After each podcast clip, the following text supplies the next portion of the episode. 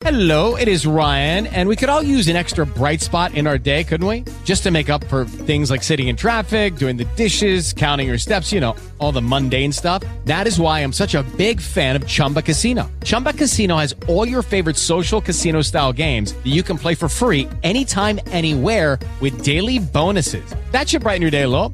Actually, a lot. So sign up now at chumbacasino.com. That's chumbacasino.com. No purchase necessary. VGW Group. Void were prohibited by law. See terms and conditions. 18 plus. Yakuza. Yakuza. Yakuza Kick Radio. Yakuza Kick Radio. Yakuza Kick Radio. Yakuza Kick Radio. Yakuza Kick Radio. Yakuza Kick Radio. The Yakuza Kick Radio. This is the bulldozer Matt Tremont. And if there's one place to listen to on the internet every Thursday, 9 p.m., Yakuza Kick Radio. Tremont says so. Who wants some? God help us, Jesus! God and baby, Jesus help us! Ladies and gentlemen of fucking America, this is Danny Havoc, and you have been listening to, or possibly are intending to listen to, the Yakuza Kick fucking radio. Fucking, yeah! Yakuza Kick Radio. Hell fucking yeah! My name is Justice Payne, and you are listening to Yakuza Kick Radio. You're coming to come on Thursday night in This is a brotherhood, and we all stick together. Like my nuts. I ain't scared of you, motherfucker. Yakuza Kick Radio, the best in internet wrestling radio, period, bar none, just like Adam Cole. Everybody's a cunt but me in the world. I don't know what it is. But you go to the back and you tell your boss that there's a new Yakuza in town. And it's Yakuza Kick Radio. And we're taking over. Yakuza Kick Radio has risen from the ashes of bad internet radio and become the premier place for any independent professional wrestler to stop and record their voice. The shit is bananas. Big bananas. Well, this is Mr. Insanity Toby Klein, and if you're not listening to Yakuza Kick Radio, then you're weird. Oh, I don't like the cut of your jib, fella. This is Greg Excellent, Bearded Dragon of the Northeast. You're listening to Yakuza Kick Radio. If you're not, probably watching porn and you have this muted. You should be listening to it. Jason Mann. Where are Biggie and Tupac? Yakuza Kick Radio. Give a nigga rope on that cowboy, guys. All you have to do is listen to Yakuza Kick Radio, but you didn't. Now look at that doctor, homie. Fuck that. Black D, holla. Bullshit, man. Motherfucker. Fuck you. Fuck you and fuck you. Who's next? And now, ladies and gentlemen, for the introduction. Hosted by J. Cat Morris. You are now listening to Yakuza Kick Radio.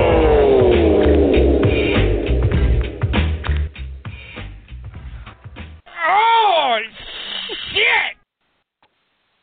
Man, um, I want to give a rest in peace out there to you know all the people that lost their life out there in Orlando. Um, you know that it, it's a crazy, crazy situation. Terrible, terrible thing. Um, you know, this is the type of thing. It, it immediately brings out everybody's agenda, and it kind of takes the focus away from the shit that matters. The fact of the matter is, is 49 people lost their life. You know. Um, they say 50, but 50, the 50th is the shooter, and, that that guy doesn't matter. And you know, this this is a lot of um, this is a lot of you know what I've been saying. Um, you know, when people get on this, all lives matter, all lives are precious, every life is precious, and this and that. Well, you know, was the motherfucker that took out 49 innocent people precious? Was that motherfucker's father that bred that fucking monster? Was that motherfucker precious? Was that fucking dude's wife who he was beating the shit out of and she knew he was gonna go do those attacks? Is that bitch precious? You know what I mean? This this is what I mean. As far as as life goes, man, there's a lot of fucking people on this earth and a lot of innocent people get affected by other people who are pretty insignificant to life because they're not worth shit. They're they're created, they're put on this earth to take motherfuckers out and to fuck other people up. At least that's what I think. You know what I mean? I just don't have that opinion that uh, all life is precious. If it was, it wouldn't be removing 49 other lives from this earth that, you know, uh, you know, didn't ask for any of that shit. And you know that's how I feel. Um, you know, as far as this fucking father, man, you know, there's there's a lot that's come out of this. They're saying that the shooter was actually like a down low gay dude, and um, you know his father was very um, you know anti-gay, very um, you know um, like pro Taliban. Like the dude was a Taliban supporter, as far as uh, you know that that type of uh, mentality, and uh, you know he was completely against gay people. So if this dude was down low gay, they they you know they had his they got his computer and all that and had him you know linked to all sorts of you know um you know gay hookup websites and they they said that this dude was you know no stranger to this club like he had been to this club many and many a times and um you know that there was some kind of anger some kind of rage that was coming from you know him having to be closeted or whatever the case was you know um i, I don't know. I, I don't really know you know behind any of that type of stuff. I just know that you know th- this this father that knew he knew what he was breeding as far as this this hatred and this you know uh, you know him sympathizing with the Taliban and and and that type of thing. Like you know that that that fucking dude needs to be removed you know what I mean? That dude needs to be locked up. And you know again the agendas get crazy. Anti-gun anti-Obama this and that. Every time you know somebody has any any kind of thing that they can point at Obama they do so. They they immediately look at it and they go, well, what could have Obama done, or what should he have not done? That's like their immediate thing is Obama must have fucked up. What did he not do, or what? You know, what did he do to make this shit worse or to make this shit happen? You know, um, the thing is, is you know, it, it's real hard to just say, all right, well, you know, this is some ter- some terrorist shit. Just lob a bomb into someone. Well, the dude was born here, so I mean, again, like, regardless of what he pled allegiance to, eh, you know, kind of a gray area as far as that type of thing. And um, you know, I, I think, you know, and, and as far as the gun thing, yeah, okay, the guy bought guns legally and you know it's not even an anti-gun thing but i mean if this guy bought guns legally and they said he's been investigated by the fbi several times on suspicion of things whether he was let off he was clearly let off of those situations after being investigated. If he's still able to go legally purchase guns well then we we have a problem with our background checks so we not come on. Like if you had several FBI investigations on you as far as a possible terrorism or possible, you know, that type of bad intentions, and you can still go legally purchase a gun, well, then the system is fucked up. It's not about, you know, removing guns from everyone who owns one. It's about, you know, letting it not, at least legally, wind up in the hands of this type of motherfucker. And, you know, if they go and find it on the black market, because, you know, they say, you know, people who want guns will get guns whether it's legal or not. I understand that. But can we, you know, not be the ones to legally hand him the gun that guns that he kills 49 fucking people with? Can can we at least do that?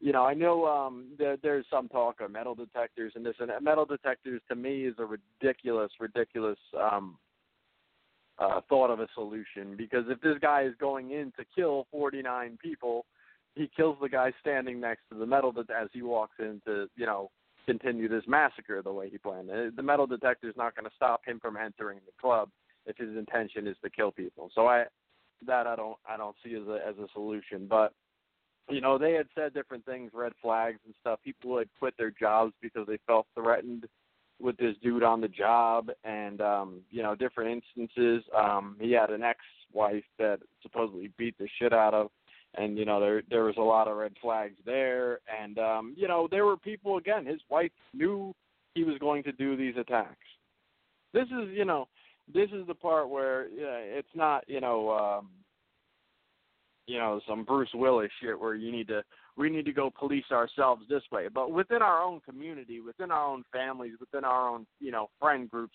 is how we need to police ourselves. So if you, you know, obviously, if you know somebody is going to go commit fucking mass murder, that that's a hundred percent your responsibility to go make sure that that shit doesn't happen. Again, you don't need to go rogue on this motherfucker, but turn that dude in. You know, what I mean, like this is this is what it comes down to. You know, you you got a fucking friend. I don't care how close your friend is. He's going to kill, you know, 49 people. You know, that that dude's no longer your friend. If you're not able to steer him off of that fucking road, you know, you better get somebody who can. you know, it's just a terrible situation. And again, the, the crazy agendas, left, right, up, down. It's not fucking necessary. It's you know, it's a terrible, terrible situation, and things like this, unfortunately, are happening all the time. I just saw um, hundred and, and forgive me for any you know lack of fact checking. I'm not I'm not really a big. uh I don't want to say I'm just not a fact guy, but I'm I'm really you know I'm really not like a stat guy. So I saw um on the way home from work. I, I you know pulled out my phone and saw that in Kenya today, 100 and I want to say 170 something people were shot and, and killed in another you know terror situation. You know what the fuck? I mean, there is crazy shit going on all over the the world and it's just it's just havoc, man. And um it's a shame. Like I said, rest in peace to all the people who, you know, lost their lives out there. Um another crazy situation, um, there was a singer, again, sorry with the fact I don't have her name. She um you know, she was a singer from New Jersey, she was on The Voice and all of that shit. And um she had like a concert type of deal and afterwards, you know, you sign autographs, you meet the fans, all of that shit she went to embrace a fan, you know, spread her arms out to hug the dude type shit, and he fucking shot and killed her. I mean, it's just crazy motherfuckers, man. There, and there, there had to be someone in that dude's life that saw that shit coming. Like this motherfucker is gonna like snap, or you know, hey, you know, he doesn't have quite the smile on his face to go see that singer we were he was talking about. You know, like you know, what's going on? Alert fucking somebody. You know, it, it's it's crazy because it, it really you know creates an environment where everybody's got to be on their guard you know um this this makes like an entertainer a lot more leery to go fucking even meet their fans and and and see them on that level because shit there's a chance they can get fucking just killed for no reason you know it, it's insanity another crazy story that i have somewhat of a, a different opinion on is um in florida again um uh, an alligator snatched a kid off of the, the bank of a sorry for laughing, but snatched a kid off the bank of a um a lagoon in in Orlando, and uh, I think some some form of Disney property, and um, families I guess sitting on the bank of the the the deal over there, and uh, the fucking alligator snatched this fucking kid. Now the father jumped in the water and tried to get the kid, and I guess the alligator just took the fuck off with him, or you know, went under with him, or just left. That was it. He was fucking gone. Now, I mean, look, man, that's a terrible thing. That's that's fucking terrible. But at that point, like it's done, right? I mean, you could search for you know hopes that he's alive and this and that, but like what happens next is now they're snatching every alligator they can out of that lagoon and cut it, killing them and cutting them open to try to look for remains. I don't understand exactly what you're trying to prove with that move. You know what I mean? Like I I don't really understand. I know you know there's not like a huge shortage of uh, alligators in in Florida, but in the same token, like this this kid is gone, man, and uh I don't know about just like fucking combing the river and killing every alligator in it for the sake of fun. Like, oh yeah, this is the one. I mean, the kid is still gone, right? I mean, it's like massive, you know, alligator killing spree for the sake of going, oh yeah, yeah, here he is. I mean, you know, anything like that is possible. I mean, you hang out pretty much on their fucking dinner plate, and you know, some shit might fucking pop off. I don't know, man. It's just just one of those really sitting in the fucking wrong place. I don't know if I'd be so fucking comfortable to hang out on fucking lagoons and places where alligators clearly fucking live. Like, you know, there's areas of Florida, a lot of areas of Florida, you drive around and you just see fucking alligators. Uh, I don't know if I'd just hang out on the water side of anything that might have an alligator in it. You know, like if a motherfucker's pool had an alligator in it, you wouldn't see me sitting poolside. And uh, you know, this this is uh just like a regular fucking thing in Florida. So uh, I don't know. I I feel like there was a really bad judgment going on there. But um, you know, again, I, I don't understand the uh, the next move that they end up making. It's always like a radical swing in the other direction where animals are fucked. You know what I mean? Like people fucked up, now you guys are gonna fucking pay. Like, oh shit. Um I mean I guess, you know, if the if the one said alligator is getting predatory enough to start killing people. But again, you're kind of sitting on his fucking dinner plate. It's not like he, you know, fucking smashed through a fence and killed a kid in the backyard. Like he kind of fucking, he was kind of sitting like where he fucking lives. So I, I don't know. It's fucking crazy though. Um, so then this this coming Saturday, I got um my Battle Frog Extreme race. I've done Battle Frog before, but I've never done Battle Frog Extreme. Um, it's gonna be fucking crazy. Um, you know, I definitely had a, a challenge added to my fucking situation, and obviously I'll be getting into all of that. Um, I just want to get some things out of the way quick, and then you know I'm to take a break, and, and the rest of the show will be a tournament of death recap, review, all of that deal. Um, I don't have a, a ton of other things to talk about, so this is just you know real quick. Um, so yeah, Battle Frog is uh, an 8K obstacle race, um, 25 obstacles in it and I, I did it last year. I did it the year before. Uh, I think the year before I did it, it was like a 12k or a 16k, some some shit like this.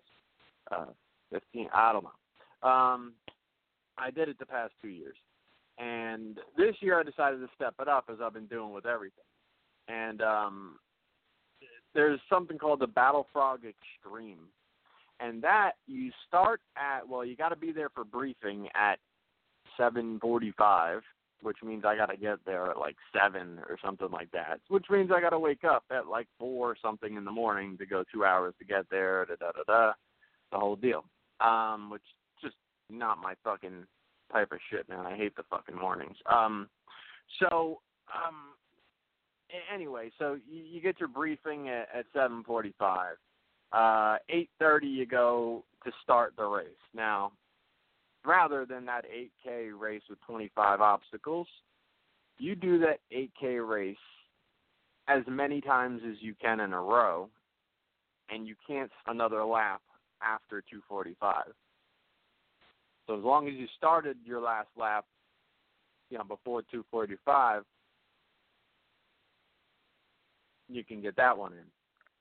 But um, you know, all the uh, you know, that's it that that would be your last lap at that point. So um yeah, that's um that that's what I'm going into. I'm I'm shooting for a definite at least 3 laps. And uh that puts me at 75 obstacles and um you know, I mean pretty fucking pretty fucking serious. You know, like a 24k something like that. Eight times three. I think that's it. Um, so uh, you know that that's what I'm fucking shooting for. Uh, I'm looking forward to it. Um, unfortunately, I've been all fucked up all week because of uh, some uh, really um, unnecessary shit. We'll put it that way. And then uh, I think that's about that's about that. Um, I'm going to take a break and uh, come back. And uh, yeah, let me let me do that. Let me let me see if I could do something because I I fucked up. All right, let me uh. Da, da, da. I'm gonna try to do something real quick. Just bear with me because I forgot to upload something. Um. I know, tremendously unprofessional, which is kind of the way I operate my podcast, which nobody gets hurt at. So it's um it's okay to be unprofessional on a podcast. However, um, let me see. Me get on there. Hopefully. All right. Let me try to fucking refresh this thing. Uh, let me see. Did I get it? I don't fucking think so. All right.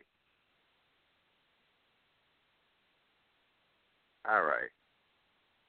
Let me uh Yeah, let me take this break and then see what I could do. All right.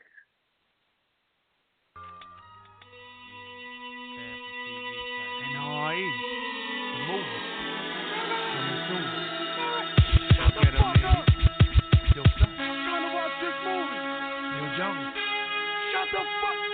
98. Ah! dollar.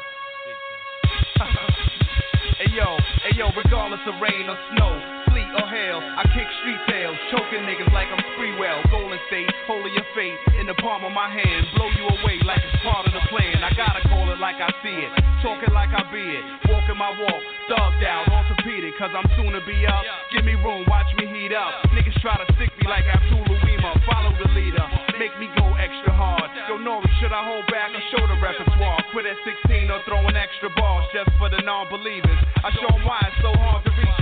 I get pussy with my father's speeches. Puff heavily. See me at 6'1, weigh a buck 70. Catch me in spots y'all niggas never be. Packed in like Green Bay, Harlem Week to Queens Day. Performing a cappella, no DJ. 98 live, no replay. Make it seem easy. So tell a friend and tell a friend that it's them again. Asia, Noriega, Wild Remedy. The rocks, pouring the Fort Knox Lazarus, shark salad with carrots, pork chops and applesauce, twin connection. Disrespect and watch your body cave and pump the shotty gauge and hit the shorty waddy potty trainer. I ain't playing, I'm truly the worst. To be the first to get his whole body fully reversed. Uzi your hurts, leave you double dead.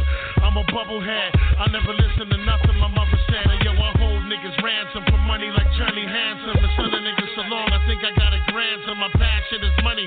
A stash and a honey that won't ask no questions, but don't blast anybody. That's my kind of girl. Kind of world I wanna live in, not a cell or a prison or in hell. Armageddon, just a little ghetto. Where my niggas control the middle and know the riddles of life, while others know only a little. Rich places, sick places. See my story, 6,666 pages. Wages, I wrote six aces. And at the same dice game, I caught six cases. All over big faces. Now tip laces, ready to they rib cages. Cats like the rip places. Bloody lip tastes. But Kim is a big racist. But I stand for the big places. But the world know your girl though. I fuck her off a furlough. Should be up, put me up. All your sales could be locked. Only question for these ducks is, baby girl, could we fuck? You the type that need a wife. LUX told y'all the key to life. Asshole, y'all don't play around. I lay it down, fuck around, I spray around. Lick a biscuit, nigga risk it. My ass, kick no niggas in the world you know thorough than this. Bust off and sit the hot barrel dead on your lips like two thirds of a brick. Panero and kiss the crystal white fluffy parts that'll come back quick. See the plan is to stash y'all, cash y'all. The weed so strong, they gotta put it in glass jars. Niggas try to smoke me out, then smoke me out. Cause the rims on my new joint be poking out. I'm about to have no feelings. Shit is deep. Do they dance with the devil when they sleep? I wake up gripping the air, wishing to hear shit that they kick in your ear when your soul drifts in the air. My gift is half rotten when I spit it's a tear. That shit is dropped down my eye. I'm too tired to cry. And I ain't never seen a nigga that's too live to die. They say you get what you ask for. Get it cause you asked for it. A nigga ain't a thief, then he better have the cash for And it. we gon' be around till your body rot. And if the feds brung us in, we get the same time Gotti got. Nigga. Yo, yo, hey yo, it's two ways. Into the hood, one plane. Y'all been smoking chronic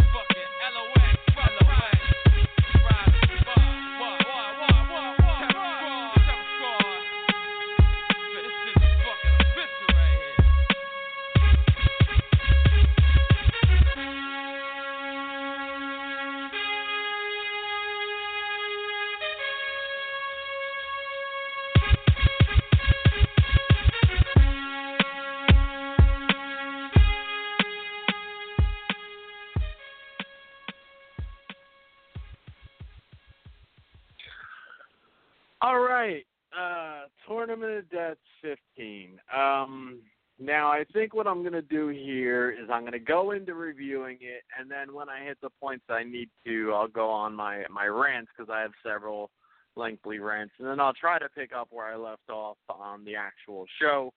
Um, now, keep in mind when I'm when I'm doing this this whole you know review recap all of this. This is, I believe, the 14th tournament of death I've been to. I missed three tournament of deaths. Now, mind you, this is tournament of death 15, but there's actually been 17 tournament of deaths. I missed tournament of death one. I missed uh one of fuck, I want to say like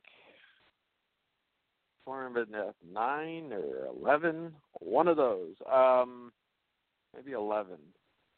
And um one of the rewinds or fast forwards. I forget. I always forget which one the rewinds or fast forwards was, but there was a tournament of death rewind and a tournament of death fast forward. So if you add the 15 numbered tournament of deaths and then the others, it brings you to you know 17 tournament of deaths, and I've been to like 14 of them. Um, pretty sure that number's right on too. And the majority of them I've been front row for. Um, you know, I took one year off of CZW and uh, never was able to get my front row back after that. But that's a whole separate situation. It is what it is. Um, so, um, all right, let's get into tournament of death. Um, first round starts out. Well, no, show starts out with DJ Hyde coming out, and uh, he's got uh, Joey Janela comes out to talk, and uh, you know Joey's got his sling on. He got his surgery. He's gonna be out for like six months, or five months. So he's now saying.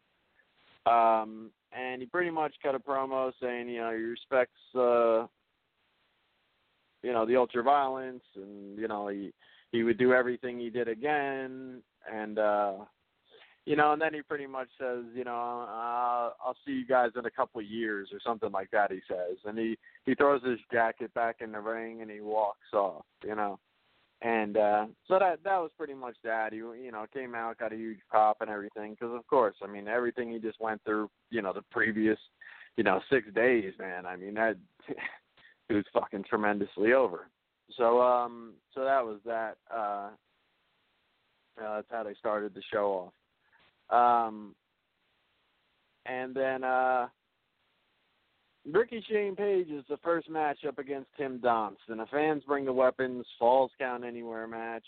Um, just to me, I wasn't a fan of this match. I expected a lot more. I, I um, Tim Donst did a good job. I expected him to step up a lot more. The match was kind of short. Um, this whole show had a lot of brawling outside of the ring, which was um, well, I mean, it was a problem for me for a whole separate reason. But uh, you know, for a lot of the crowd, it was a problem where you know they were having a hard time seeing a lot of the action because it would either be you know deep in that side of the crowd or deep inside of you know. And tournament of death is a pretty you know crowded. um you know, it, it's um it's a well attended show. So I mean, to try to like follow action is kind of rough. You're gonna end up with a whole shitload of people in front of you. It's it's best you kind of just stay put unless it comes by you and you know watch all you can. But you know, to try to like head out like you know in some of the, you know CZW or you know like they did with the uh the Zandig tournament, they headed outside. You can go head outside with them and you're still gonna get a good enough view of it. Tournament of Death is kind of a little too too much to really try to filter the whole, you know, or funnel the whole crowd out to a different area, you know. Um, so anyway, um, this this ended up uh, uh, the finish was they did some kind of spot with tubes into the um, I think it was like a DVD into tubes in bed truck, followed by Ricky Shane Page rolling up Tim Donst in in the back of a pickup truck, which like a roll up in a pickup truck is an, a ridiculously stupid finish, in my opinion. Um, number one, no one can fuck. The majority of your crowd can't even see the fucking finish. Number two, a roll up in a death match tournament, eh, you know, not not a hugely over thing, especially for a face to do. Um, I get that maybe they're going for Ricky Shane Page beating, you know, the more technical wrestling Tim Donst with uh with a roll up to you know kind of one up him, I guess. But I don't know. I wasn't a huge fan of this match at all. Um, um, and, and you know that that was that. Um, round two, uh, Conor Claxton versus Masada and uh, barbed wire madness death match. Now here, here's my first here's my first rant. This is uh you know well pale in comparison to some others, but um, Conor Claxton comes out and and you know here's the thing. There's been a lot of talk you know, as far as you know, people people throwing things in the ring, and you know, ever since uh, you know Penny's at David Starr, and you know, the fans will try to throw a chair and and this and that, and and you know, it, it's not okay for a fan to spit at a wrestler and all of this stuff, and you know, all of that that's fine, right? Why is it so fucking openly acceptable for a wrestler to throw fucking beer into the crowd with the fans? For instance, like you know, uh, Conor Claxton comes out and he does that fucking thing. He's in the corner and he fucking throws his beer, gets in my fucking eye, gets all over my fucking camera and all over me. I've been sober for just shy of fucking three years now. Do you think I appreciate like one fucking bit being just doused in fucking beer? Do you think anyone who's driving home from there who's not drinking, who may get fucking pulled over, is now doused in fucking beer? You think they appreciate that shit? When I was an alcoholic three years ago, when I was drinking my fucking face off, never once did I appreciate getting fucking beer on me. Never once was I like a pour beer on myself kind of guy. I drank a fucking shitload of them. I had a fucking issue, man, and I drank a hundred fucking beers a week. Never once did I pour it on myself on purpose. Never. Never was I like fucking yeah, pour fucking beer on me. That's awesome. Oh, you're drinking beer, cool. Fling that shit at me. That that was never fucking cool. That was never something I was fucking into. I got a fucking uh, over a thousand dollar fucking camera. Could have fucking ruined my camera because it's so awesome that you have fucking beer. I don't understand what the celebration is. You're drinking, you're drinking. It is what it is. But to fucking throw beer at fucking you know people and there's fucking kids in the crowd too. Like fuck it, get beer on your kid, right? Because why the fuck would that matter, right? It's fucking asinine. It's completely fucking asinine. I think it's completely unacceptable, and the shit shouldn't be done. There's there's certain things, and it's going to become clearer too as we get through this show. That there's certain things that people need to be fucking told what they can and can't do in the locker room because these motherfuckers are being taught by assholes like fucking DJ, and they're walking out there and they're just doing fucking reckless shit up and down the fucking card, and they're walking proud with it because they're not fucking told by anybody, hey, you shouldn't fucking do this. You shouldn't just throw fucking beer all over the audience. You shouldn't fucking, you know, do dangerous shit that could hurt the fucking audience. Maybe, maybe there's some things you shouldn't fucking do out there. We're running a dangerous show. Let's keep within these parameters and let's try to keep it as safe and responsible as possible. Again, these are the people who are down for what you're doing. And you still fucking manage to push the limits to where shit isn't cool. You know, I don't, I'm not at a fucking ICP concert where I want whatever the fuck you're drinking thrown on me. And again, as a guy who's fucking sober, how much do you think I appreciate fucking beer on me? You go ahead and fucking think about that and think how awesome that that is for me. And anybody else that maybe doesn't fucking drink, or maybe somebody else that's fucking sober, or whatever the case is. Or again, when I used to drink, I didn't fucking like it then either. So I, I don't know. To me, that's fucking asinine. So that's that. So after this match, I was just pissed off because you know it's fucking disres- it's disrespectful. And I'm in the second row, so it's not even a matter like he threw it directly on me. He fucking flung it around, and enough of it got on me in the top of my fucking camera that uh, I'm sure quite a bit of other people got hit with the fucking beer for no reason. So anyway, um, Conor Claxton Masada, this is pretty good. You know, this wasn't a terrible match, but um, surprising to see um, you know, Conor go over. Um, it was all right. You know, um, Conor seemingly stepped up. Um, you know, there was a lot of talk, you know, from last year of, uh, you know, he, he ran that, that first deathmatch trial series and he fucking bled buckets and all of that. And, um, you know, he, he was out there shirtless and everything in fucking the last match he had with Danny. I, th- I think scared him. You know, I'm not fucking Conor Claxton but uh, I don't know. I, don't know. I think he had like fucking wife beaters back after that match, and you know I wouldn't blame him for going, "Hey man, that, that was fucking scary." And, and I don't know if that's the case, but he hasn't wrestled a death match shirtless since. So if I had to guess, I'd guess that. Um, now, you know, DJ said on my show that like after that he got lazy and stopped working hard and stopped training and stopped fucking doing anything. And that that's kind of why um you know he got de pushed at the time and really wasn't uh you know he wasn't taking things seriously and he said you know more recently he he's been um you know um dedicating himself a lot more and showing a lot more you know um enthusiasm towards what he's doing and all of that which is good um this is definitely the you know the most blood I've seen on his face since that deathmatch trial series. So, um, you know, there was that. Um, again, you know, it, it was it was hard work. You know, they, these two uh, they did a great job. Masada is one of the best in the business. Um, I, you know, in a, in a death match, and you know, he could do so much. You know, he, he's very talented. He knows how to really uh, craft a match and you know make it make sense and, and build it.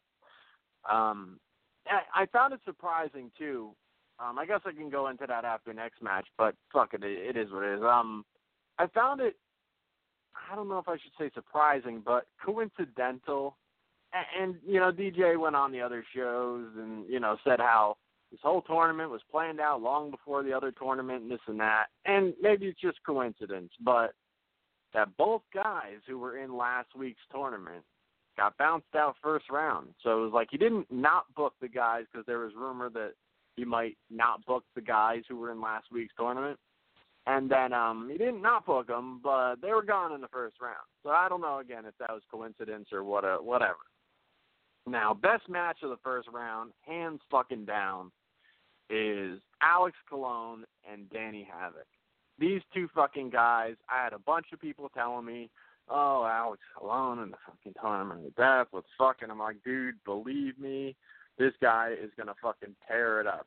Now, you know, for me to have to say that and then, you know, follow that with what, happened to me kind of fucking sucks. Um, but um, that's you know, that's I knew that from the start. They had that match in Ohio, and it was clear that um, you know, he was really just willing to go all out. Like he he wasn't taking it fucking soft or anything. He was going all in as far as the death matches go. Um when he did them he was committing to them. And and I knew when they they stepped up and signed that match and they were like, you know, he wants Danny Havoc and Tournament of Death. I'm like, oh, these motherfuckers are gonna just absolutely kill it. This is gonna be fucking crazy. I knew it, like because they did the shit in Ohio and they already just like put set the bar really fucking high and then went out there and promoted the second match like you ain't seen shit yet, I knew that these fucking dudes were going to fucking kill it. And I was saying right off the start, like I wasn't I wasn't that big on Conor going through. It is what it is, it was fine.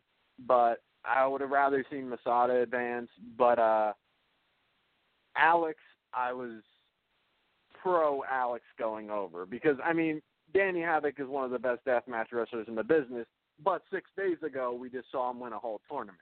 So you know what I mean? Like we're we're at no shortage of Danny Havoc. Not saying I don't want to see him anymore, but just previous six days we saw him go through an entire tournament. Alex goes out there and has the best death match of his fucking life.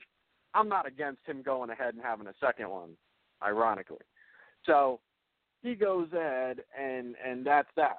You know, you got these two fucking these these three sent into the second round. Now, um, the final first round match, Matt Tremont versus Jeff Cannonball in a home run derby death match. Now, look, I don't know, man. Um, it's hard for me to put this in a way that's not disrespectful, but I'm not a Jeff Cannonball fan. I, he's a nice enough dude, and he for what he can do, he works really hard. He'll take fucking anything. He takes a fucking beating. Um, I, I just think his entire style is just way too limited for me. Um, you know, the, I like I like my deathmatch guys to have a lot more athleticism in them, and he's not one of those type of guys. He's not. I mean, it, you know, I mean, there's no way for him to be. But like, I, I was never like a Vic Grimes fan. You know what I mean? And that that's kind of like what I see um Cannonball as. You know what I mean? And the only thing Vic, Vic Grimes ever did that I liked was when fucking New Jack tried to kill him and throw him off the fucking scaffold and he almost hit the fucking floor, but he, you know, he bounced off the ropes and all that shit. And then, not that I liked that New Jack tried to kill him, but that was fucking insanity and uh definitely stuck out as something I watched a whole shitload of times. But um, yeah, I just, I was just never a fan of him. And again, like, it's not. It's not to the level of like like I hate Stockade. I think Stockade is a complete worthless piece of shit because not only is he in horrible horrible shape, but he came into fucking CZW and wouldn't bump for shit and took a complete lazy route to that no rope barbed wire death match with Tremont. And Tremont fucking killed himself all over that ring. And I'm sure Tremont, he's a super nice guy. He would back fucking Stockade a million times. Uh, You wouldn't interview him and hear him bury Stockade, but I'm telling you that Tremont absolutely carried him in that match. The fans fucking hated that match, a hundred percent. Nobody fucking wanted to see him back. That match was over, and they're like, "Fucking don't come back," and all of that shit. And that was it, one and done in fucking CZW because of that. They might have had something somewhere else. I haven't seen their other matches, but he was fucking horrible and took the easy way out of that entire fucking match. And that is not something you will say about Jeff Cannonball. For what Jeff Cannonball is built like, he will fucking take everything to the fullest extent. So you know, I mean, like I don't mean to disrespect him and just say I don't like the fucking guy because it's, it's not quite like that. It's just his style doesn't work for me, uh, you know, and what I'm into. So yeah, he'll he'll take the shit and he'll do the thing, but just like the stand and strike type of guy who's just gonna take the beating and you know, and that that's pretty much his his ceiling, you know, as far as his uh, limitations go. He took a crazy fucking bump where he almost he, I don't know how he didn't snap his goddamn head off, but um some shit like into a garbage can, but just kind of like fucking fell on his head. Um, I don't fucking bananas, but um, so there was that. Um. Then there was a non-tournament match, which was um, Aaron Williams and Ron Mathis. That was a Rockstar Pro Showcase death match. I, I didn't like. I was rooting for this match because I really like Aaron Williams. Um, I'm alright with Ron Mathis. He's a crazy fuck. Um, I really, really didn't like the way that he handled the thing with Ian Rotten at uh at uh King of the Death. I, I really didn't. Like he just, you know, look, man, people shit on Ian all the time, but like, if you listen to, you know, both sides of that story, I, I really didn't think fucking Mathis handled that shit fairly at all. Like he just, he really took like a shitty approach to it, and um, I don't know, I did, I, I just didn't take that that really well. You know what I mean? So it, it was what it was. You know, again, it, he's a crazy fuck in, in death matches, and you know, I think he's he's definitely worth bringing in because you know he'll he'll do over the top stuff, and yeah, he, he's a crazy dude. Um, Aaron Williams, I really like.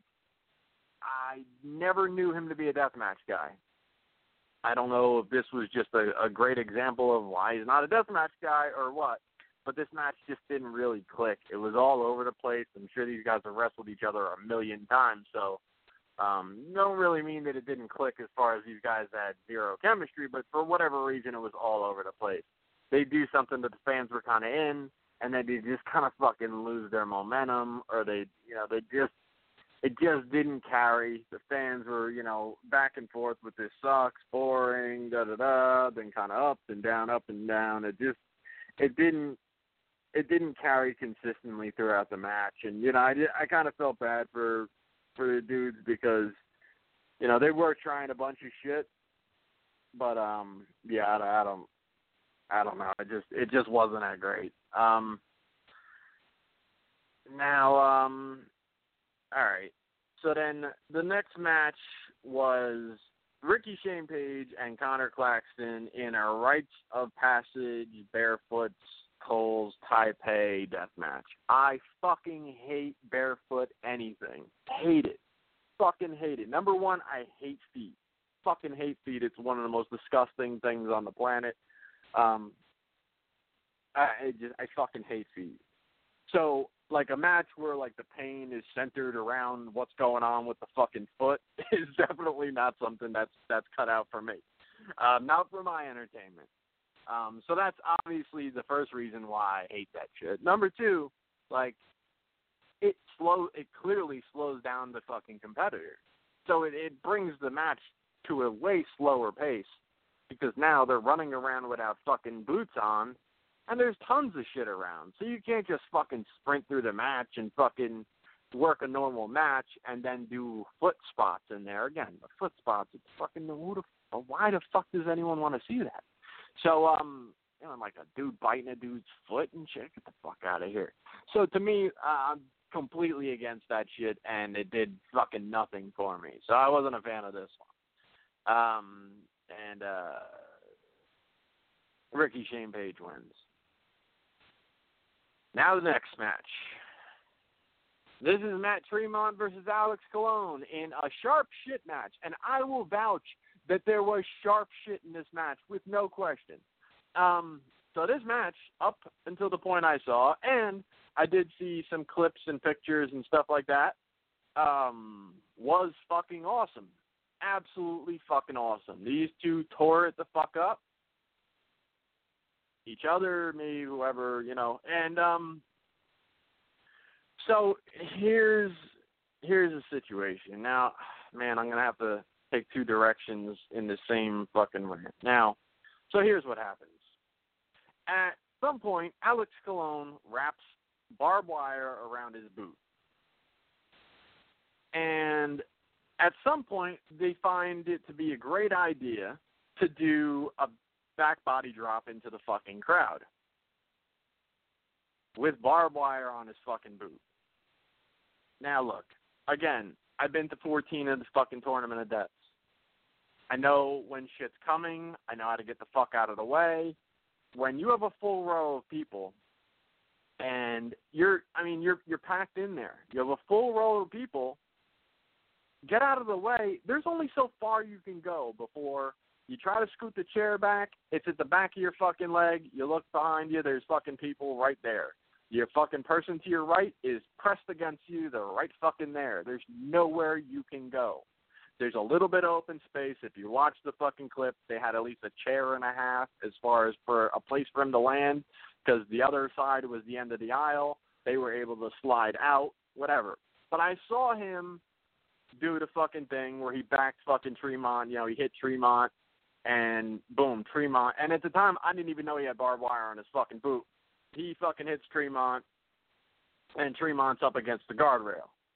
Now he runs back, clearly to go running at Tremont. Well, I've been to way too many wrestling shows to not know what the fuck is coming next. He's coming over. So I fucking moved over, other side, moved out, which was Jeremy, who was uh, next to me on the other side. My girl's right next to me. I could feel her body against my right side, so there's clearly no fucking out where else I can go. Alex gets flipped over the fucking thing, clips my fucking arm.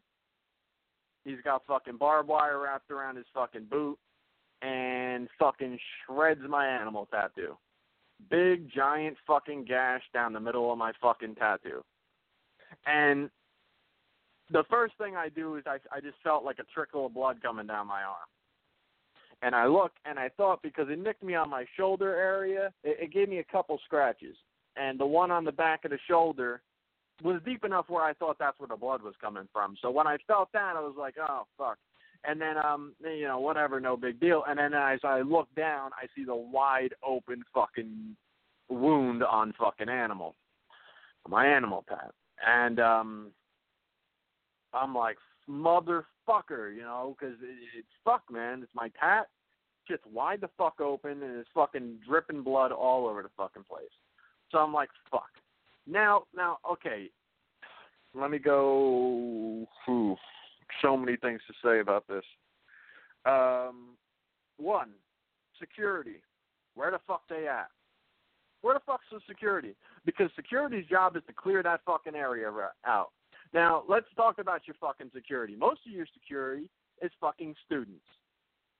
Students upon students upon students. Used to have fucking Mo over there. Used to have fucking uh the, the guy that looked like a chubby fucking Jon Arbuckle. Those fucking guys were every month fucking CZW security, and they knew how to get the fucking people out of the way what the fuck was coming. They had no agenda to fucking be in the fucking ring two months from now. It wasn't them fucking standing there paying dues and just waiting till they're done doing this shit so they can move on to something else. This is was their involvement was that was keeping the fucking fans safe and keeping the product fucking safe because the product's not safe if you don't keep the fucking fans safe. So so this is what's going on, right? So you got fucking students. You got the fucking looks like Lobo kid. You got him over there. You could see him in the fucking video. He looks like, oh shit, here comes the action, and he gets the fuck out of the way. Where the fuck is he at? He takes the fucking bump over there, fucking scrapes my arm the fuck up. I'm fucking bleeding like a motherfucker all over the fucking chair. Got drops of blood in my fucking camera. I hand my camera over. Okay, boom. Now I'm fucking bleeding all over my fucking water bottle. The whole nine. Looking around, where the fuck is the security? Everybody in the fucking crowd around me is going, oh shit. But the security who was sitting in that fucking corner is nowhere to be fucking found. Nowhere to be found to get fucking help. Nowhere. So I'm like, what the fuck, man? So I'm looking around. Then I see like fucking um like Shawnee coming from the back. I'm like, oh, well, here he comes. Nope, he was going somewhere else. He wasn't even fucking alerted to come to me. So now, um, Chris Grasso comes over, and uh, oh shit, I forgot something from earlier. I'll go back to it. Um, Chris Grasso comes over to check on me, and I appreciate that. You know, hey, oh shit, you know, fuck. Now, here's where I got to go off on my other fucking tangent and come back to this. So we'll take a break from the fucking the wound real quick. We'll it, it'll lead from that to that and then back. All right. So then over comes fucking piece of shit Emil J, which I'm gonna go ahead and just say that the J stands for jerk off because this guy's a fucking jerk off. He comes over there, I'm bleeding like a motherfucker, and this fucking guy leans over the guardrail and goes, "What did you do? Did you blade? Is this a work?" and I told Chris Grasso, get that motherfucker away from me or I'm fucking him up. Because I'm fucking sitting there bleeding, still waiting for fucking someone to come and like fucking do something. And this asshole is standing there with this shit. Drunk as fuck. Now, since match two, he was fucking hammered.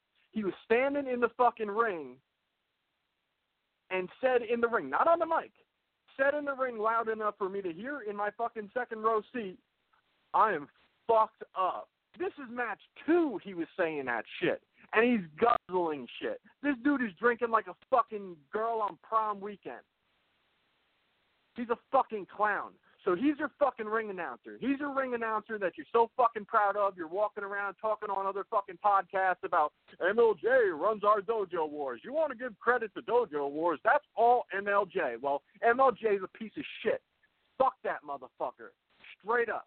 And I'll tell you what, you are so fucking lucky that I've um, that I've matured and that I've fucking learned restraint in my fucking life. Because with this motherfucker slurring, fucking hanging his stupid little fucking body, breathing through his fucking mouth, fucking asking me, why did you do that? Did you blade and all this while I'm bleeding out my fucking arm? You don't know how fucking bad I wanted to grab that motherfucker's face. And you didn't have security there to fucking help me, so what the fuck were you gonna do with him? sure as fuck weren't stopping me at that point.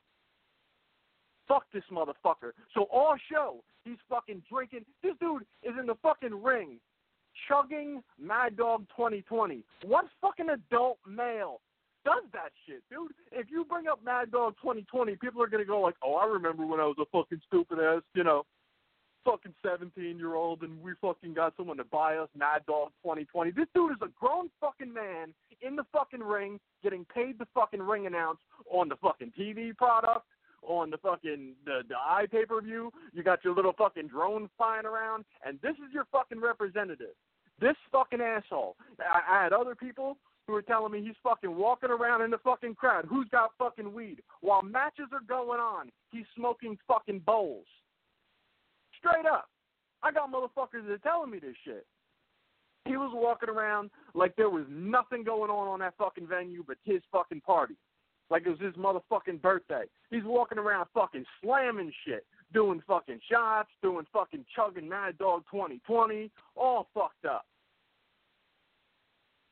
By the end of the fucking, like, he's eating fucking like hot dogs in the fucking ring. this dude's got a mic in one hand and a mouth full of fucking hot dog, just fucking laying, draping his fucking piece of shit body on the top rope. Just, just like a fucking slob. By the end of the fucking first half of the show, I don't know if he fucking poured alcohol on himself or water or what the fuck it was, but the whole front of his shirt was just soaking wet, like a sloppy piece of shit. And this is what you're presenting.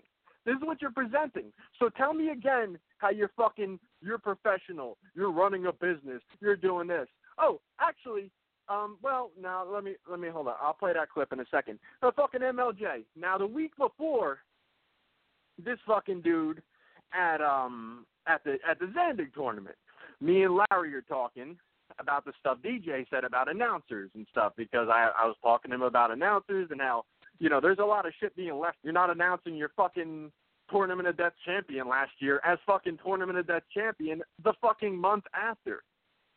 Meanwhile, Ian Rotten is announcing your guy as Tournament of champion on his show to boost his status and his importance to the match that's going on. And you guys are leaving that shit out.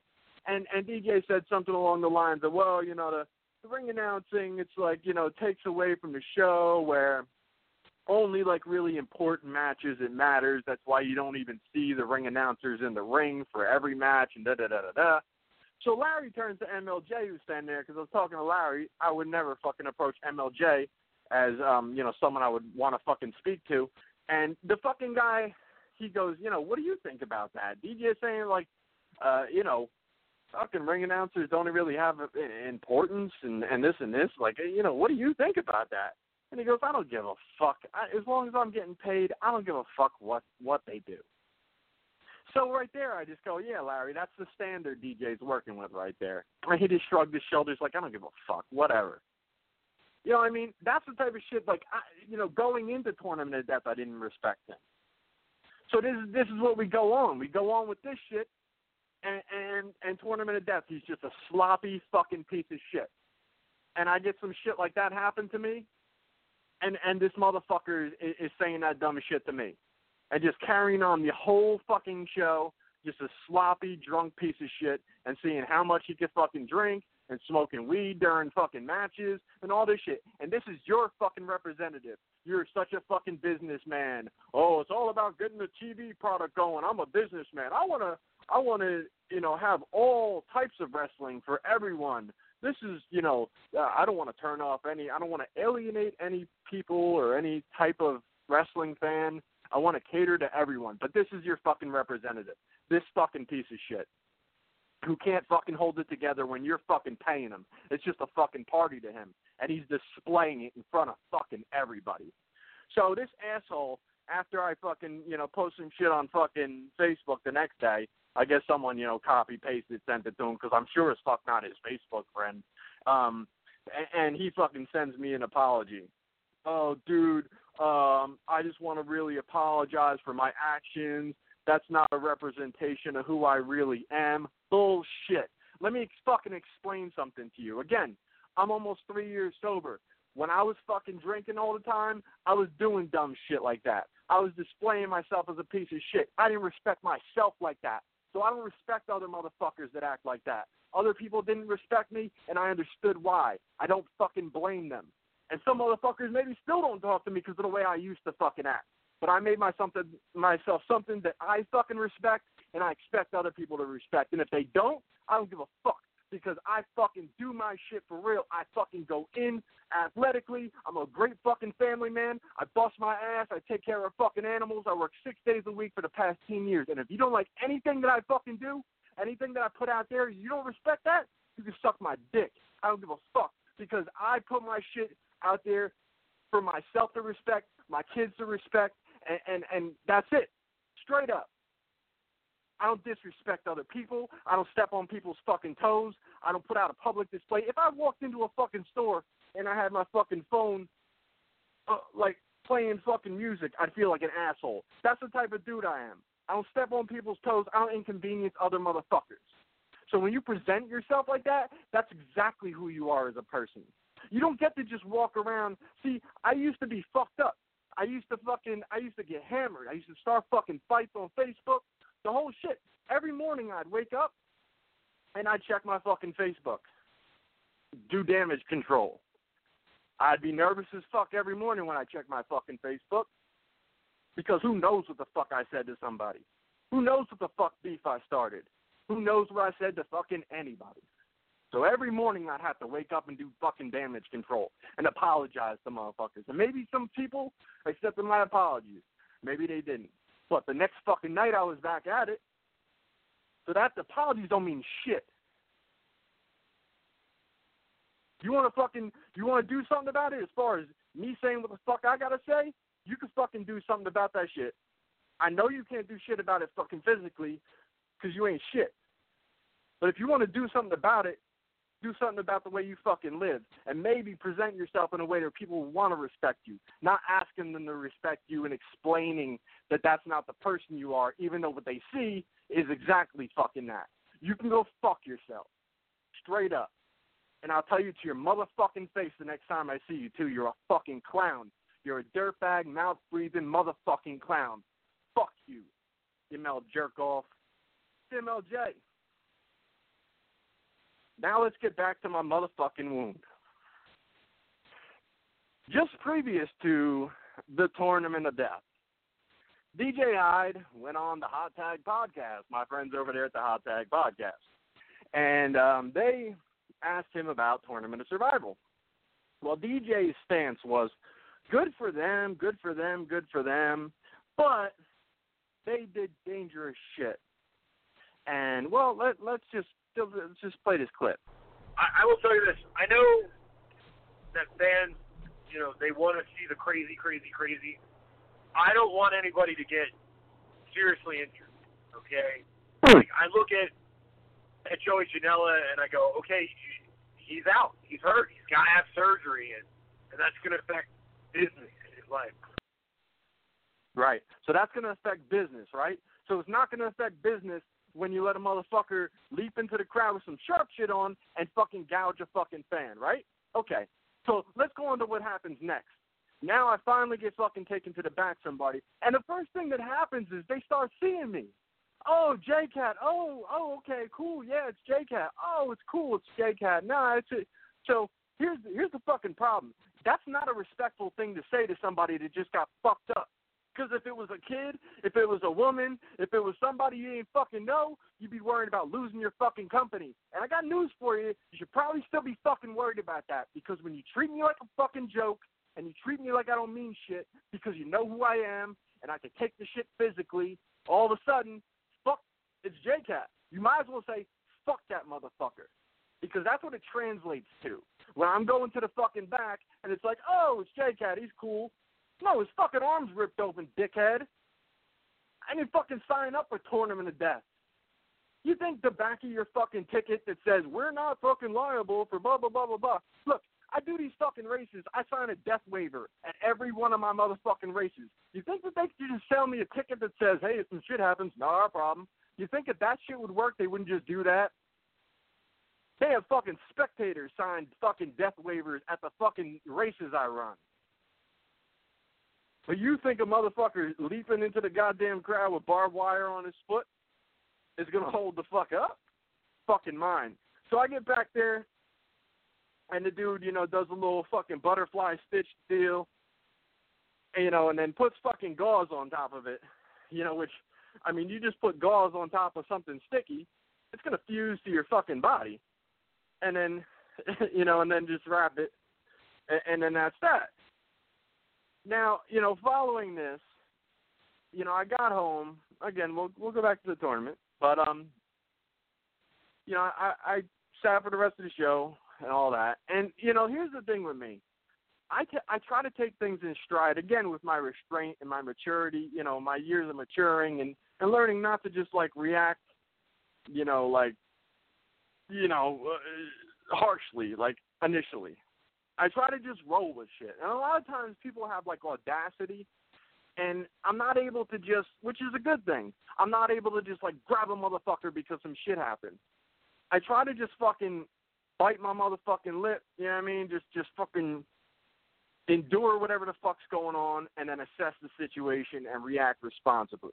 That's what I try to do, you know, as a father, as someone who's not trying to go to jail over some dumb shit real quick. And I'm not saying like just specifically this situation or anything like that. I'm just saying in general. So a lot of times, you know, I just kind of okay, okay, okay, just just weather the storm. You're good. You're good. And then you know, as time sets in, you start thinking about what people have said and what people have done. So now, also while in the back, Maven comes up, and Maven Maven goes like, "Oh yeah," after after the dude like pretty much tapes my shit shut. He goes, "Hey, well, you know, see me after the show. You know, maybe I'll give you some gimmicks or something." First off, I don't know who the fuck you think you're talking to because what the fuck are you gonna hand me off that fucking table that's gonna mean shit to me as far as my fucking arm being split open? There's, I'm not, you know, there's something you got to understand about this. Like, I I wouldn't get cut and then immediately be like, oh, fucking cashing in CZ fucking W style. That's not my first thought. However, there's been a a pretty big lack of attempt to really fucking make good on things. Yeah, like again, I'll, I'll go a little further into that, but no, let, let me tell you the other little piece of disrespect. Now, the whole Zandig angle, which we will get into, um, I will get into, um, happens. Now they got the T-shirts, right? So they're running around. They take a little intermission after the DJ and Zandig thing. Maven comes up to me and hands me a fucking one of them fucking T-shirts that they're selling for fifteen dollars, and I'm sure cost them four. Hands me a T-shirt, extra large. I'm currently wearing large T-shirts because I like the way they look on me. Uh, hands me a, an extra large white fucking fifteen dollar, cost them four dollar T-shirts, and it's got like fingerprints of fucking blood, some motherfucker's blood, whether it be DJ's or Josh Crane's or wherever the fuck's blood from him running around with motherfuckers. Uh, It's got spots of fucking blood on it. Like not a ton, but like enough where it's not a fucking clean shirt. Hands me it and doesn't say a motherfucking thing about my arm. He goes, "Oh, here, J Cat, you've been a fan a really long time."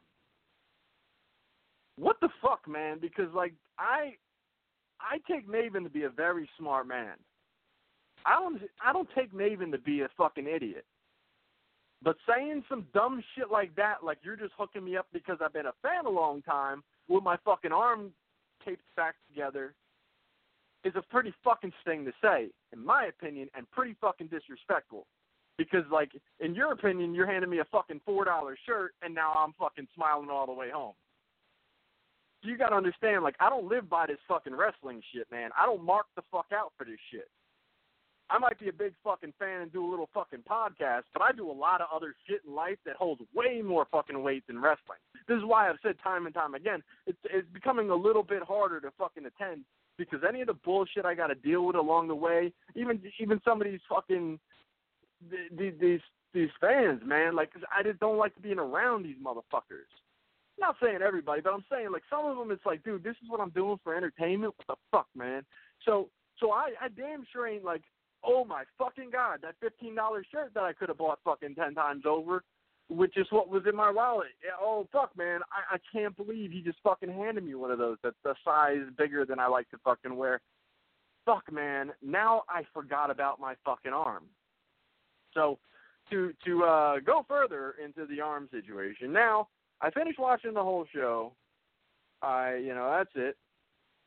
I uh I, I go home and now I'm just really fucking thinking like, fuck, man. I had some fucking guy stage who's used to fucking taping back back together people who don't give a fuck what their body looks like, who do that shit. You know, who are gonna do another fucking match and maybe even try to bust it open to bleed more the next fucking week or the next month. And it's just part of what the fuck they do. I got this motherfucker that took care of me and shit. And you know, nothing against the dude. I don't know what his fucking qualifications were. But again, part of my problem, I don't know what the fuck his qualifications were. And this is the fucking guy that medically cared for me. Number one, I got cut by some metal shit. No talk of fucking, hey, you should go to the hospital and get a fucking tetanus shot. No, no. What does this fucking guy tape you up in the back, give you a fucking four dollar T-shirt, and send you on your fucking way? So at fucking one thirty in the fucking morning, I make the decision like I I gotta go to the fucking hospital. Not because I'm hurting, not because of anything else, but like the, number one for my fucking tattoo, like taped together is gonna heal a lot fucking rougher than it will with fucking stitches. And anyone can look at that fucking wound and go, "Oh, that should need stitches." You know what I mean? Like maybe for a fucking deathmatch wrestler, not so much because that's no big deal to have like a big fucking scar on your arm. But I'd rather fucking not. You know what I mean? So, and again, the fucking tetanus shot, dude. Like, you can get that fucking shit with your jaw lock, your fucking locked jaw, and you fucking die off of some dumb shit like that. So, I'm like, fuck it. So now I go to the hospital. I'm up in there till fucking four in the morning. And the dude was like, yeah, like they put fucking gauze right on top of your shit, like it was like fusing to your fucking skin. Like this shit wouldn't have healed well at all. Like yeah, it would have healed, but it would have healed pretty fucking rough, uh, you know. And so he puts this long, like couple inch long base. He called it a baseball stitch because it's one stitch, but it keeps going up and down all the way up the fucking thing. And it looks good for what it is, but you know. And then they put me on antibiotics to give me a tetanus shot. So now how does this relate to my fucking week? Well, my race is Saturday. So I start the antibiotics on Sunday. Now that shit has me feeling sluggish as fuck. Not only that, I went to bed at fucking four something in the fucking morning, which I wouldn't have. I would have came home from the deathmatch tournament. I would have went to fucking sleep, and that would have been the end of it. That that would have been the fucking end. Like I just would have went to bed. I would have woke up the next morning, maybe started fucking playing around with my fucking pictures I took from the show. So crazy fucking tired going into Monday. My fucking my shoulder on the left hand side, it it feels like it you know it's pulled or something because it's got the fucking tetanus shot in it. So now my shoulder's sore as fuck. I'm like so tired and, and with the antibiotics that I'm just feeling like fucking like drugged. Like I'm feeling like like dragged down. I feel like like when I blink I, I might fall asleep type shit. So I get through my fucking day. Now Monday and Tuesday, my my race weeks would be my only training days, and I go fucking ridiculous on those fucking days. Ridic like burn myself the fuck out, and then rest from fucking Wednesday, Thursday, Friday, and Saturday go in with my fucking race. Well, guess what? I didn't get to fucking do this week. I didn't get the fucking train like that because I've been drained, drained from the motherfucking the weekend and the shit that happened and the antibiotics got me, you know, feeling all fucking groggy and shit.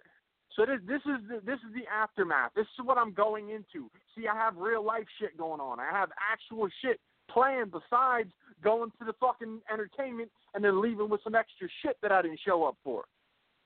But you, you guys don't take that shit into account because oh, it's J Cat. It's cool. It's cool. It's J Cat. Well, the problem is, is J-Cat had to go and fucking train on Monday, which I know a lot of the fucking people over there are very fucking unfamiliar with. So they would know like what the fuck that would do to somebody when they make you and they're supposed to go in and fucking train because they're they're really unfamiliar with that shit. Not everybody. I'm saying the owner for fucking sure. So Sunday, you know, I get I get barraged barraged with fucking holy shit, dude. Holy fuck, man. You're right. Da da da da da. I must have got hit up by 20 fucking wrestlers, man. Straight up. And I'm not outing anybody or what anybody said or what any any this or any of that. I will tell you, I got a vast array of, you know, that should have never fucking happened. Da da da da da. Um, so I finally get the message from DJ oh, I just woke up, you know, da da da da da. Oh, and and another thing that was said in the back, which is another thing that he parroted back to me in his fucking message. Oh yeah, you know, uh, you know, I hope everything's all right. You know, I talked to Schlack. He's gonna fix it. First off, did Schlack do my motherfucking tattoo? What the fuck makes you think that Schlack is gonna fix my fucking tattoo? Because he fucking works for you and you know a guy and this and that. Imagine getting into a fucking car accident, fucking the other dude's car up and going, yo, my brother fixes cars, man. Bring it by my brother's house and he'll fucking fix it. That's not the way shit works. Motherfuckers get an estimate and you pay it. That's what the fuck happens when you fuck up. That's what happens. So maybe you don't understand that shit. there's there's certain things that you just need to understand more because I, I don't think we're up to speed on how fucking life works. I know you know how fucking CZW works under the DJ rule of shit, but guess what? You're fucking up right now. Slack ain't doing a motherfucking thing with me. Because he didn't do my shit to begin with. So all of a sudden, like, my artist isn't the one who's going to work on my shit? Because you know a fucking guy? Fuck you, man. What are you, crazy? Oh, yeah, let me drive fucking two hours to have a guy who didn't fucking do my tattoo to begin with, who you you have fucking in your student, in your school, you know, let him fucking work on my shit. Oh, that sounds fucking right. Right, okay. You're out of your fucking mind, man. And and so then so then I tell him, oh well, listen, man, um, that you know that's that's not what was going on. But um, however, I went to the hospital, and and I'll let you know when I get the bill. Oh, I. And then now now here here's where I get like the you know when you see somebody on on a messenger thing, you see the dots like they're typing, and then the dots disappear, and then the dots show up again, and then the dots disappear, like they're doing a lot of backspacing and thinking. That's what was going on. So finally, he's like, "Oh, I didn't know you went to the hospital, but I understand. Okay, you know, let me know. It's no problem." So okay, so I got you know a little confirmation there. And then um, I, I got a, a call from John, who said, you know, the you know the tattoo session. I'll make sure that that's covered and everything. And it was very nice for him to call and check up on me and all of that as well. Um, however, you know, look, man, I got fucking wrestlers who fucking work for you. Again, I'm not out nobody or anything like that. But wrestlers who fucking work for you that are telling me I'd be fucking stupid not to sue you. I got fucking wrestlers that work for you that are like, what the fuck are they giving you? They better have fucking hooked you up with a lifetime fucking pass to CZW Studios. You know, they they better do this, they better do that. You should be getting this, you should be getting that. I've gotten zero offers. I've gotten, oh shit, didn't know you went to the hospital. Yeah, okay. And then you know, with the tattooing, that's nice. Like, oh, but that's like again, like you know, the route with the schlack, and this is like yeah. Oh. Oh fuck, man. Yeah. Yeah, that car is jacked up. Look, um, my brother does fucking cars, so I mean, it's just it's just asinine. You guys aren't fucking thinking. You're such a businessman. You're such a businessman. You don't understand it. No matter whether I'm J Cat and it's cool or not, the back of your fucking ticket is not gonna fucking hold up. And if I wanted to fucking bury you, I can bury you. And you're not fucking treating me like that. And just that disrespect alone is enough to me for me to possibly explore my options. I'm really not sure what I'm doing yet, to be honest with you. But the fucking completely drop off like it's just cool because it's J Cat might get you fucked up. I'm telling you straight up, man, because it's not cool to just fucking dismiss me as shit just happens and it's cool because it's J Cat. I'm not your fucking boy, man. That's that's a problem. That's a fucking problem right there. Maybe treat yourself like a businessman when it counts. Instead of using that as your excuse for why you do this or that that the fans don't like because it's a business and you don't understand, you might want to start really understanding fucking business pretty fucking quick because you did some shit that's very fuck. You allowed some shit to happen in your company that's very fucking reckless. That little back of the ticket cover you for a little bit of glass flying and nick somebody and this and that. That doesn't mean wrestlers can leap at you with sharp shit. No fucking way. I'm telling you, it's a bad fucking look, and uh, I, I, I, I'm telling you, man, I, I'm not sure how this is gonna fucking turn out. I'm just not sure because this isn't fucking right, man. I'm, you know, yeah, I could take it physically as far as the the you know pain or any of that stuff. That's not a fucking issue. The fact is, dude, I didn't ask for this fucking shit. I know this wasn't something you wanted to fucking do or you wanted to happen, but in the same token, there there's a certain fucking protocol that you should be going through. You know, and and if it was somebody you didn't fucking know, or if it was a fucking kid or a a, a woman you know I mean? Um, I, I I think you'd be treating it differently. I I think you'd be fucking shitting your pants. I, I don't really know that that's that's the feeling with me, and I don't appreciate it. So that's that's that. Um, back to the tournament. Um, now I, I missed something before, and uh, I, I want to get back to it real quick. But um, previous to Chris Grasso coming to check on me, and and again I, I do appreciate that. You know, um, in the Conor Claxton Masada match, he went and I think yeah no maybe it was the Conor Claxton yeah Conor Claxton might have been the Conor Claxton um Ricky Shane Page match I think it was um uh, Conor Claxton did a thing where he acted like he was going to hit Chris Grasso with the light tube, and then he turned around like he wasn't, and then he hit Chris Grasso with the light tube. Um, Chris did the silliest looking sell you ever see. He waited like like two or three full seconds and did like this wobbly leg thing, and then sat down. Uh, that lasted for about 30 seconds, uh, not even a minute. And then he popped back up, walked over, sat down, and was ear to ear smiling and laughing like you know what I mean? Like like it was all good and it was hilarious and funny. And then I heard him a minute later saying, "Oh, like I guess I was supposed to stop doing my job."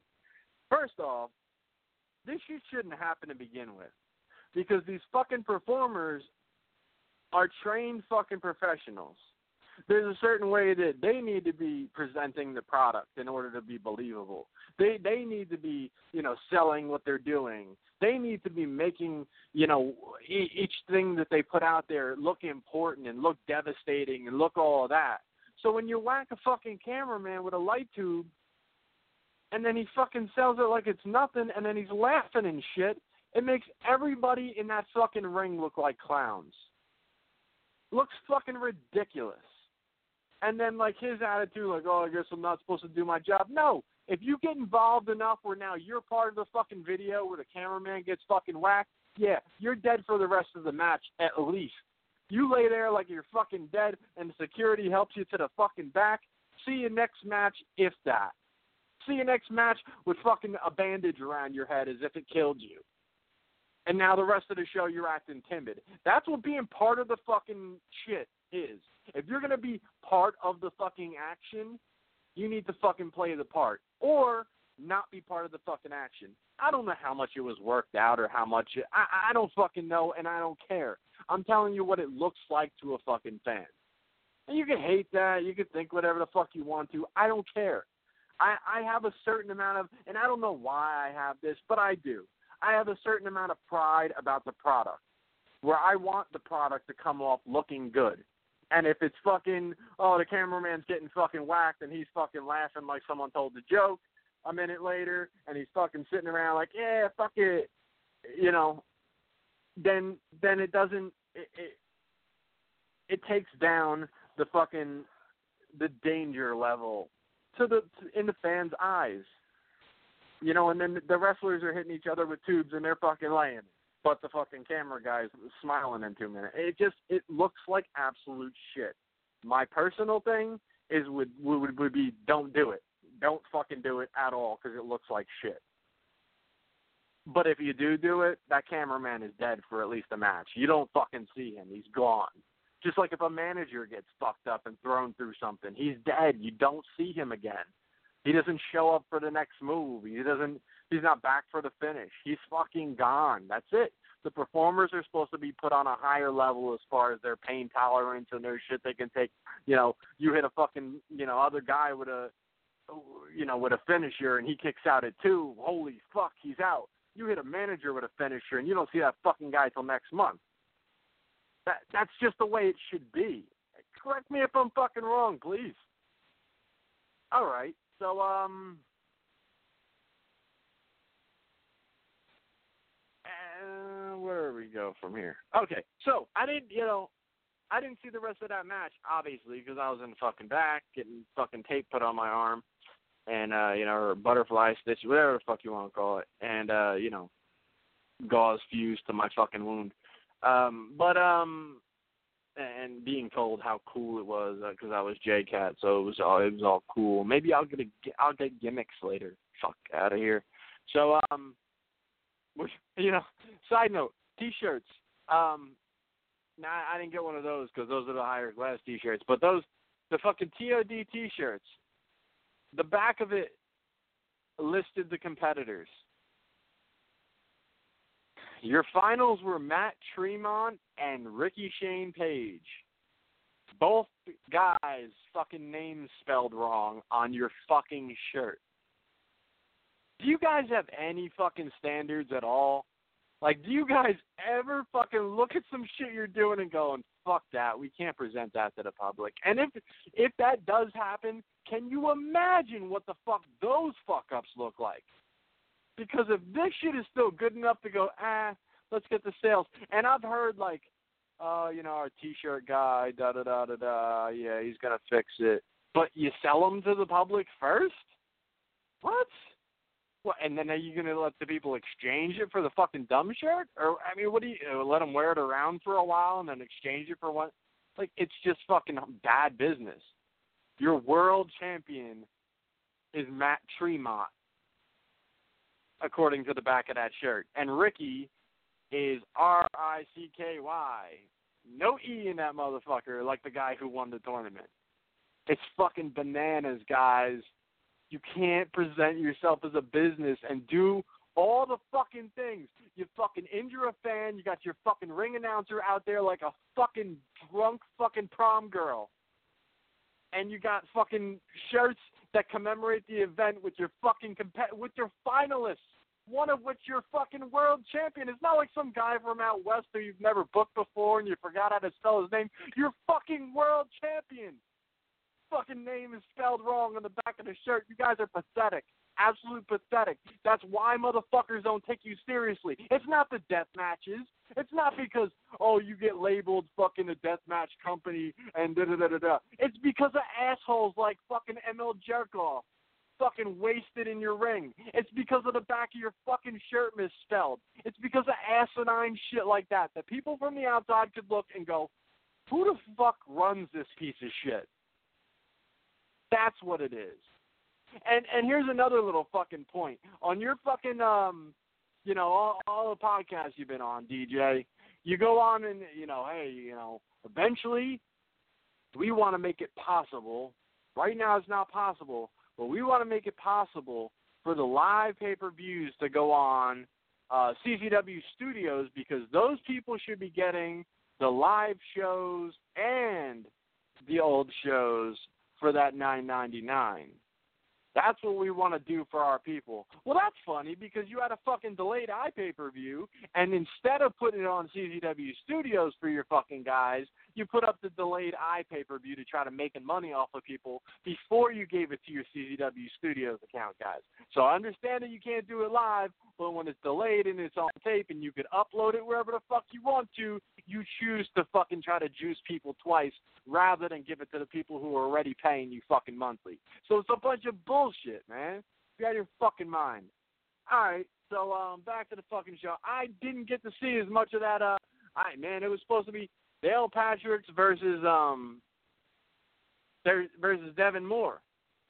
I get back from fucking the back and there's four motherfuckers and like it's all over the place, man. Like so um I didn't really get to see as much of this match as I wanted to. I missed the majority of this match. This this was uh G Raver and Dale Patricks versus Lucky and um and Devon in a tornado tag. So I gotta I gotta go back and watch this match at some point. So this is this is the one that I really really didn't get to see enough to review too much of, but it looked like a bunch of crazy shit was going on all over the place. I know Devon never fucking disappoints in a scaffold match. Dale Patrick is a tremendous talent that um you know I've been looking forward to seeing in CZW for a long time. He was just standing on the sideline last year, even though he was there. Um, you know, so I I expect this to be fucking good. Um, and you know, and Lucky always you know performs his shit. He always does his thing. Um, so so yeah, man, this is one of those things I I got to go back and watch that match. Um, now we got the um, Josh Crane versus DJ Hyde in a Panes of the Glass match, which I was not aware, but um, DJ had said on another podcast that uh, on the Hot Tag podcast, another plug, um, that Panes of Glass match are his specialty. I was completely unaware that DJ Hyde had a specialty anything.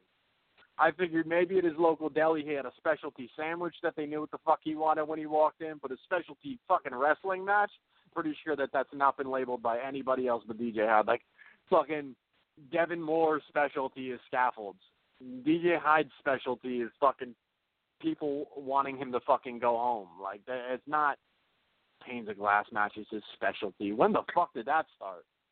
Jesus Christ. So anyway, Josh Crane versus DJ Hyde. Uh, Josh did a good job. Um, DJ is fucking DJ. He's never good in a match.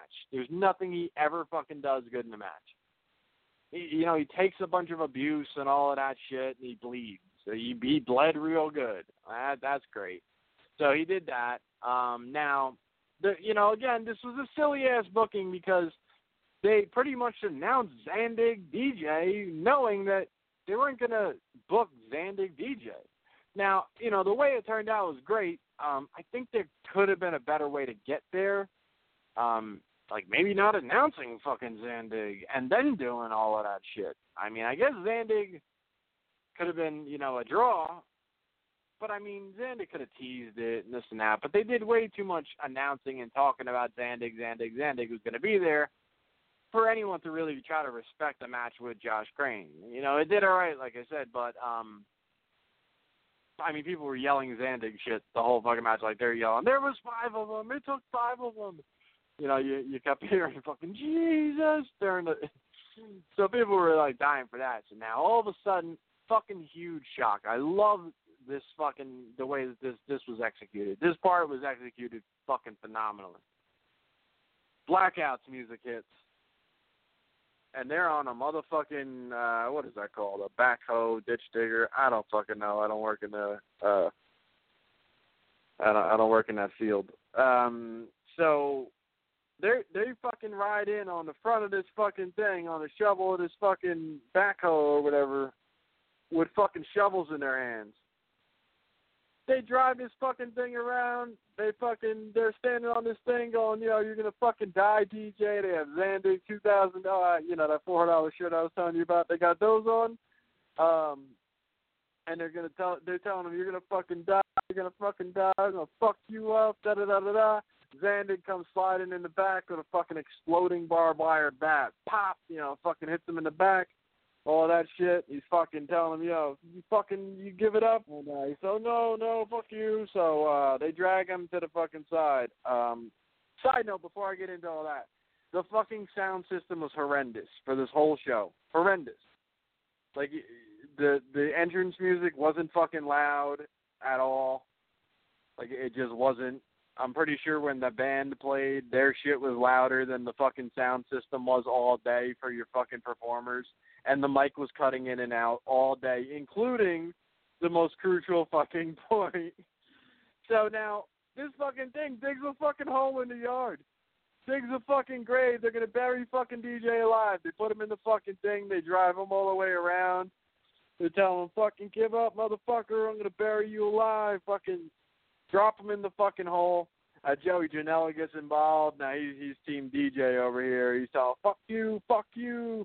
You know, so now Joey turns heel when he's supposed to be out for five months, which is fucking ridiculous in my opinion. Um, you know, it's not like fucking next month Joey's in the ring now against such and such to defend. D- like he's he's fucking out. So I mean, it's kind of silly to turn him heel that prematurely, especially when he comes back five months from now. Everyone's still going to be happy to see him. I mean, I guess they could do shit promo wise, and you know, um, as long as it's not like a match, still get him involved and keep him involved. I guess they could do things. I mean, Joey's a tremendous performer, so I'm sure, yeah, he he could execute whatever he's trying to accomplish out there. So anyway, uh, he he cuts that off. Now Zandig's got him in the fucking hole, and you know he's fucking, you know, I'm gonna fucking bury you alive. Fucking give up the company. Oh, Mic cuts out. Mic's out. Can't hear anything. Mic's out. Mic's out. Zandig walks back to the ring. It's done. This is my company again. This is what's gonna happen, motherfucker. Like, well, you completely fucking missed getting that on mic because you fucked the sound system up today. I just awesome fucking angle. And it, the thing that sticks out that's fucking so tremendously awesome to me too, said it myself on the show. Blackout would have never been booked again. Robbie Mireno and Ruckus would have never fucking been booked again. Now I'm not speaking for these fucking guys. I'm saying myself, but look, I've said it before. DJ Hyde did not get along with fucking Robbie or fucking Ruckus in the past. Before he bought the company, him and Ruckus were not fucking friends. Eh, You know, it, it's been talked about. Now, in my opinion, he put Ruckus and Robbie in the Hall of Fame a couple years ago to write them the fuck off. He had no reason to ever book them again because they were Hall of Famers. There wasn't a reason to book them again. That's it. They were done. That's it. Hall of Famers. I'm pretty sure he's been asked about it on interviews, and he, and that was like his response. Well, they're Hall of Famers. I mean, it, you know, uh, I don't, you know, I mean, Robbie's more of an in-ring performer now, and you know that's not what he was here, and you know, da da da da da. And Ruckus, you know, he's a he's a busy guy, and you know, they're Hall of Famers, so you know they've they've done their time. You know, like believe me, I I don't think neither one of those guys would be booked ever fucking again in CZW. So coming back with Zandig is like a legit thing. Not like Zandig coming back and then like picking this guy and that guy who was already working in the company. Now you're Zandig guys, and then the other side is gonna now you're DJ guys. It wasn't just taking a couple guys from here and here in the company. It was bringing two guys back that legitimately were not gonna fucking be booked again. And and I couldn't be fucking happier because those are my fucking dudes. Yeah, I mean, I got a shout out in the motherfucking Hall of Fame speech for Christ's sake. You know, this this is um this is a big fucking thing, man. I think it's really fucking cool. I hope DJ doesn't fuck it up, and um, there, there's a huge chance it's gonna happen because DJ doesn't know how to execute a fucking thing. I'm hoping Zandig has a lot of control over the situation. I know their next two shows are in like Indiana and Ohio, and if DJ wrestles on either one of those fucking cards, it, it's fucking it looks like shit already.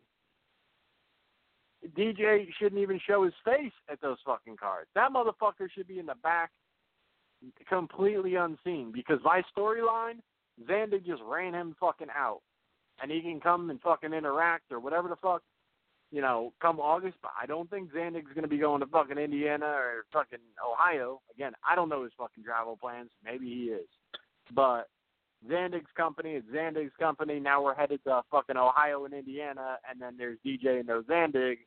That's not going to look good. That's not going to look good at all. And then you got August, where in the afternoon you're doing your TV tapings, you know, your big TV tapings. Again, DJ needs to be non-existent. And then the night's going to be like the the main night show, whatever. We'll see what comes of it, but DJ is king of fucking making a storyline or an angle look like shit. Like he it has such a lack of attention to detail. It, it's fucking amazing. It's like he tries to fuck shit up and then blames everything but his own ability to book things. So we'll see. I mean, it's very, very interesting. It's interesting that's happened in CZW in a long fucking time. I said that there was nothing that was going to get me back there. I'm not really sure that I'm gonna fucking head back very soon, especially with this other thing lingering. Uh, I don't know what's gonna happen. I will tell you, it's fucking interesting though. It's very fucking interesting. So there's that. Um, main event: Ricky Shane Page versus Matt Tremont. Ring of Fire and Wire Death Match. Um, this now, this this was not well executed as far as the um the fire stipulation.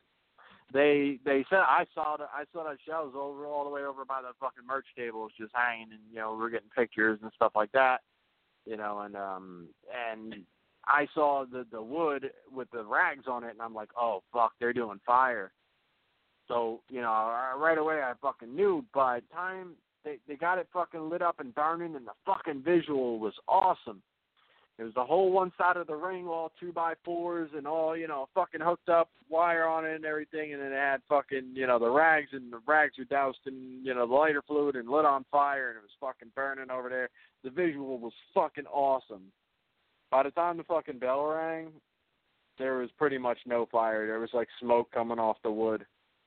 That was it. And I mean, I'm sure the wood was hot, but it the fire element was gone. It like the the visual was long gone by the time the fucking bell rung. It was like the aftermath of it where it was still smoking and maybe you'd see like a little flicker of a flame, but all dead. I mean, if there wasn't a way to like liven it back up, put a little more lighter fluid on it to keep it going until the bump through it, then it wasn't worth fucking doing. Um so Tremont comes out to Wild Thing, which I think like what is this fucking guy like Ricky Vaughn from fucking from fucking Major League? Jeremy immediately gets it and is like, "Oh fuck, this coming out to fucking Onita's music," and I'm like, "Oh shit!" I thought he was trying to be fucking Charlie Sheen in Major League at this motherfucker. I was like, "What the fuck is this guy trying to do? Like play like you know fucking save the game reliever, fucking coming in in the end?" Um, so uh, uh, yeah, so he did that. You know, he's uh, continuing this Onita thing. Um, he comes out there, man, and fucking him and Ricky fucking just. I mean, they they fucking tore shit the fuck up, and um, Ricky's goddamn face, man. Like by the end of the match, like he had to like in between moves try to fucking press a towel against his face because he was gushing blood so bad. If you look at the fucking at the um the wound online that you know he posted or whatever like oh fuck man like it looks like half his face was like ripped off. Like dude's got like this gouge from like his fucking eyebrow to his fucking hairline. Like huge deep ridiculous fucking gouge that's being like held together by two staples or stitches or whatever the fuck it was. I think stitches. And then and then uh he posted something about you know going to the the uh you know plastic surgeon later in the week or whatever. And um fucking shit man. For him to finish that fucking match like that holy fuck man. That that guy gets so much fucking respect. Overall like i said uh top to bottom you know between alex's performance throughout this tournament minus fucking being extremely fucking reckless and careless and fucking me up um he had an amazing fucking tournament um, again, I didn't I didn't like Ricky Shane Page's first or second round matches, but his fucking his finals was fucking bananas. And I might have been the only guy to call fucking Ricky Shane Page the guy who was going to win it. You ask the people who I went with, you know, and and they're like, who do you think is going to win? First thing, ours. And then he won, and everyone's like, what a shock! Holy shit! I can't believe it. And I'm like, really? I mean, you look at it like Matt Tremont he won fucking Tournament of Death last year. He won King of the Death the past two years. So I mean, for DJ to just go, all right, Matt goes over two years in a row. Well, that's just what Ian did. So that to me would look kind of silly to be like, oh, he won back to back Death, you know, Tournament of Death and King of the Death, and all right, like, you know, um, and again, any kind of responsible fucking ring announcing would fucking announce this guy like a fucking beast. Not just you're a Grand Slam champion, wins all the things. In last year's Tournament of Death champion, back to back King of the Death match, first ever back to back King of the Death match winner. I mean, you mentioned other companies to further increase the the significance or importance of what's going on in your ring. It's not giving a shout out to another company. It's mentioning the other company to further pad the accomplishments of what's about to happen in your ring. It's just it, it, it's a good sell on your product. But whatever. Um and uh so anyway, um I didn't think Tremont was gonna happen um, you know, Masada, he already won fucking two. He already won, I think, yeah, he won back to back. anyone the one in Europe. So technically, like three, if you count that as a tournament of death. So he's got three. You know, to put him in like a four, or you know, eh, let's just say he won just two tournament of death. The other one was something separate. To put him up as a third, eh. Danny Havoc's the other guy with two. Well, he just won one six days ago. Do I think Zan- eh, do I think uh DJ is going to follow and use the same guy as winner that Zandig did? No, I don't. I absolutely don't. And uh so that's that's those three guys right off the bat. Don't think it's happening. I, I think that's they're unlikely to win it. Now, I mean, do we think fucking? I mean, everyone was sleeping on Alex Colon. I wouldn't think Alex Colon would win the tournament. I don't think anyone else was predicting it. After that first round, I would have been fucking fine with it. You know, and his, you know, second round again minus the thing. Um, I mean, he overall, top to bottom, probably had the best tournament of the fucking the day, minus the unnecessary shit. And uh okay, so there's Alex. There's I, I wouldn't think Tim Donst would go through three rounds and win the tournament at that. That sounds silly.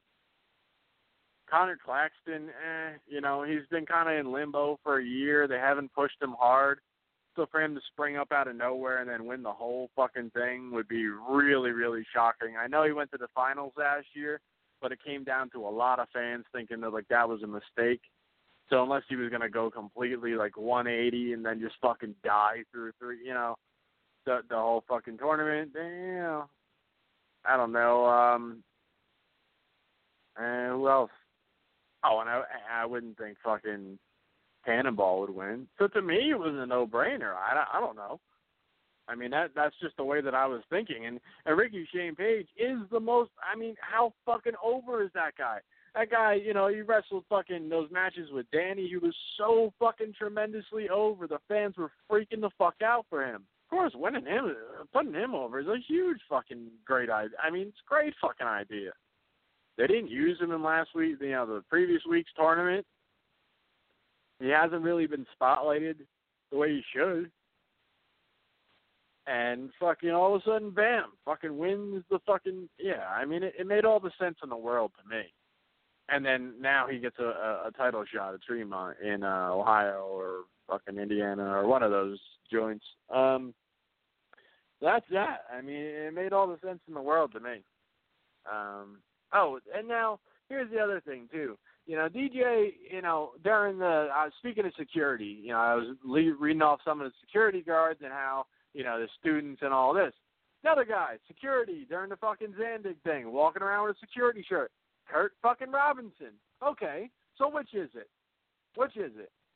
You put him in the best of the best tournament, in the fucking best of the best tournament but then he still walks around with a security shirt, like he's still like paying his dues and working his way up. You can't, you can't have both, man. You know, when you put him in the best of the best tournament, you're telling me he's ready. You put him back in a fucking security shirt, you're telling me he's like the fucking Lobo kid, or like fucking Alfredo, who who you know for fucking five six years collect you know paid his fucking money to the school just to be a fucking security guard. You know, I I mean it it's just it's got to be one or the other to me. And I think if you go as far to say this fucking guy goes in best of the best, uh, I think then maybe he's one of your guys now. Maybe you fucking stand behind your decision. You just put him in a fucking security shirt and have him walk around like he's fucking nobody again. Again, I don't know if this just saves you money, and this is why the security is the way it is. But it's not a good fucking look. Clearly, it's not working out from a security standpoint, clearly. But I, you know, again, there was fucking legit security guys before who were CZW guys, Mo and the fucking Jon Arbuckle guy, you know, and a couple other guys that you knew every fucking month. You know, they were there. That that was their fucking job. They weren't trying to get in the fucking ring. They weren't trying to break into the fucking business. And this was like a, you know, stopping ground. This wasn't just like fuck. I got to do this this month. You know, I got to do this this month, and then finally get their fucking shot. Uh, you know, the, there's a big difference. There's a, a, a fucking huge shining fucking difference, and and this is what it is, man. This is why I have a big fucking gouge on my arm. Not only because the wrestlers are not coached up on what they can and can't fucking do out there, but because the security's not making proper fucking clearance for these guys to do what the fuck they want to do. It's just it's fucking asinine. It's unfucking called for.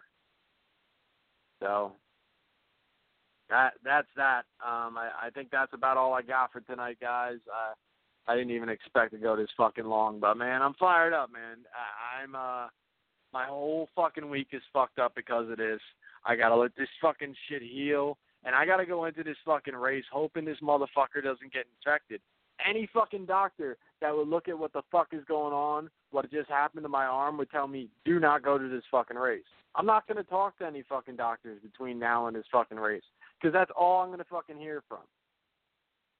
All I did is I went to the fucking ER and got shit done, and the antibiotics, got the fucking shot, got the fucking stitches, and then I'll go into the fucking doctor right after the fucking race, and you know, and, and I'll see uh, assess what the fuck I go from there, and get my stitches out, and then go from there. But it fucks everything up, puts me in a dangerous fucking predicament going into my fucking race. All shit I didn't plan, just for my fucking entertainment and going and supporting your fucking product it, it's fucked, man, and, and it is what it is, man. So I again, I don't really know what the, what the final outcome's going to be.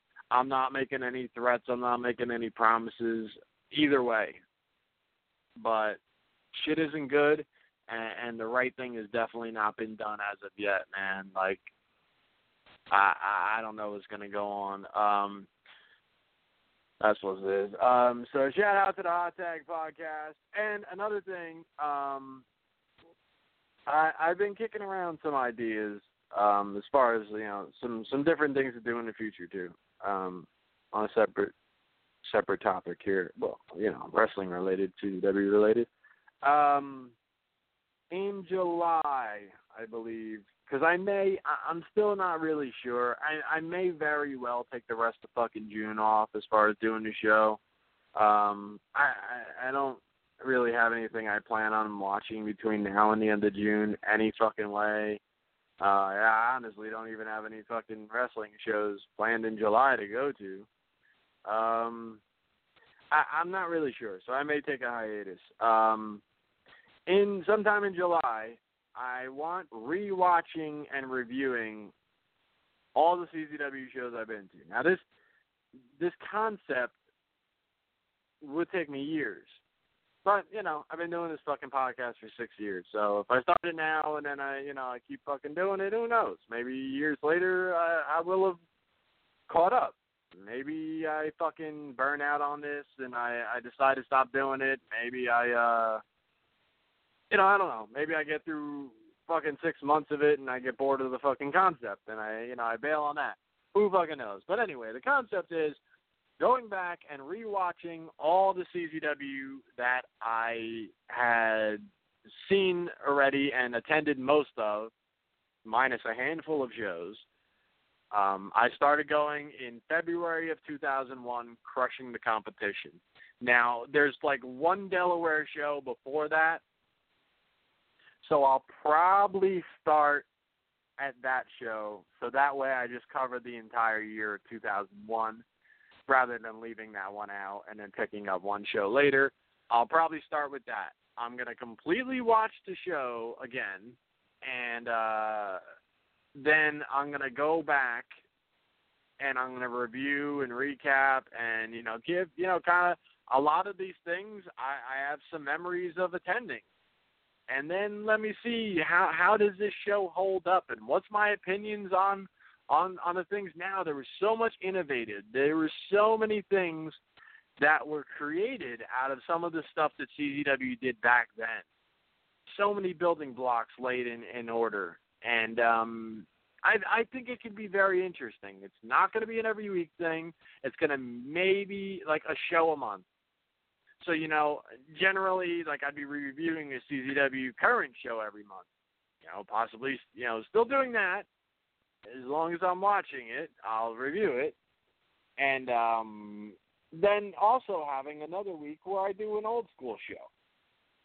and you know try to chronologically go through. Like I said, I'm like the worst at fucking keeping up on watching things. So this is just in theory, hypothetically speaking, this is the plan.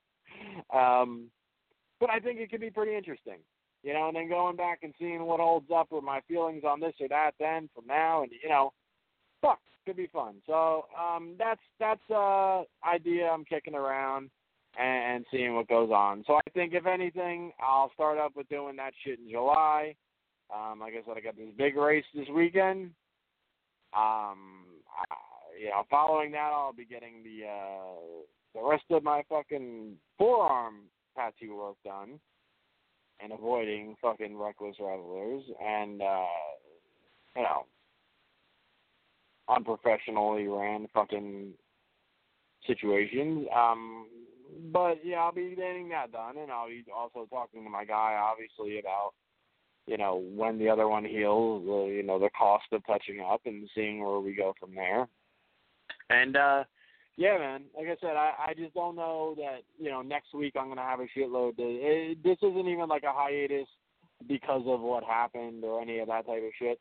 But I may just be doing it because, like I said, I'm not planning on watching any fucking wrestling within the next week, and um I just just might not have a whole shitload to talk about. Um, you know, I mean, nothing's set in stone. I could do a show any fucking week. I'm paying for this fucking thing, so who knows? Um, it is what it is. But uh, in the meantime, check out my fucking archives for sure, man. I got six years of fucking archives.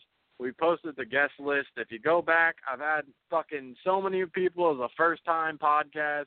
The first podcast Matt Tremont was ever on was fucking Yakuza Kick Radio. Yeah, Justice Pain, I don't think has ever been on a fucking podcast except for mine. Um, obviously, more recently, John Zandig, probably the longest podcast he's ever done, almost two hours with John Zandig on here. I, yeah, I had Sick Nick Mondo. I had fucking uh Teddy Hart's crazy motherfucking ass doing his fucking thing on there. You know, uh Messiah, fantastic fucking Messiah interview. I was the first podcast that Ian Rotten went on after that fucking uh that ambush podcast that that fucking Jerry the fucking worm dickhead fucking did where he had everybody on and fucking ambushed the guy and you know just try to make his fucking name off of setting a guy up and then allowing a whole shitload of other people to fucking bury him. And Ian, you know, hung in there, but after that, he was never ever gonna do another fucking podcast. Ever. Ever. Why the fuck would he after that shit? But I had requested it, and you know he talked to a couple other people, and they all vouched for my name. Drake being one of them. Drake has been on the show as well, um, and um, you know he gave me a shot, and more or less said, you know, any bullshit, man, I'm hanging up, but you know I trust you because a lot of people have fucking vouched for you, and I did like fucking four hours with Ian Rotten. You know what I mean? So I mean, go back check that out. I was I think I think the first podcast that Chris Hero was on following his WWE release. I had Zach Gowen on. Speaking of Zach Gowen, shout out to that dude doing the fucking American Ninja Warrior. You know what I mean? You can go back and check that shit out, man. I've had every member of the fucking Blackout on this show. You know what I mean? I mean, you, you go back, man. Billy Graham, hours and hours with Billy Graham. Um, I mean, it, the list goes on and on, man. I could sit here and fucking read off for another, uh, you know, half hour. I'm not gonna waste your time, but uh, I'll tell you what, man. Um, it, it's worth a listen. Go back in the archives, catch up, man. I, I love to hear feedback on the old shit. I love to hear feedback on the show overall. If you have anything to say as a response to what I said today, fucking hit me up, man. I, I love to hear it. Discuss whatever is what it is, man. Um, check out my dudes over there at the Hot Tag Podcast as well. They continue to roll on. They do like a fucking movie show one day a week. They do another show on a Friday. They do the show on Wednesday. They fucking before you know it, they're gonna be like a seven day a week fucking podcast, man. They be, you know, overtime podcasting. Um, they listen to the Sports Den. They go over there and they they cover every fucking thing, all sorts of shit. I'm hoping LeBron and them get back on track and fucking smack these little uh Golden State Warriors. but uh, it doesn't look good. Uh, you know, LeBron and them got back at him, and he won that fucking game. But uh, I've yet to see Cleveland beat Golden State or really hang in with Golden State when Golden State is playing at their best, and that's that's what I worry about right now. We gotta uh, Cleveland's got to go into this next game and they got to play the best Golden State Warrior team and beat that team. And if they can't do that, they're gonna have a really hard time winning seven. You know what I mean? So, I mean, we'll see what goes on here. It's uh, it's gonna be a real tough road for them. They just don't seem to be lining up against those Warriors well. Uh, when, when Curry gets on fire and those dudes, man, they're they're fucking they're unstoppable. And um, you know, we'll see. I, I I'm really pulling for Cleveland. I do not like the fucking Warriors. I do not like Steph Curry. But um they're very, very talented and uh I obviously have to say the favorites to win this motherfucker. So we'll see. And uh check out the sports den, they'll be covering that and everything else under the sun. Uh check out uh Quitter Nation, which is uh my boy Andrew Carluck's show over there. And uh you know, it's reviewing everything, talking everything. Artie Lange, he's doing a show once a week, just like he did the Stern show. He's doing a Artie wrap up deal. So um, that's what's up. I'll check you motherfuckers out when I check you motherfuckers out. Uh, you know, it could be fucking next week, could be you know three weeks. I don't fucking know. Like I said, uh, holla at me, and uh, talk to you soon. Peace. You're all a bunch of fucking assholes. You know why? You don't have the guts to be what you want to be.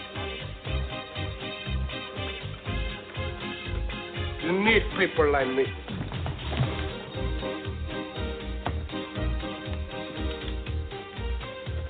You need people like me so you can point your fucking fingers and say, that's the bad guy. So, what I make you? Good? You're not good. You just know how to hide. How lie. Me, I don't have that problem. Me, I always tell the truth. Even when I lie.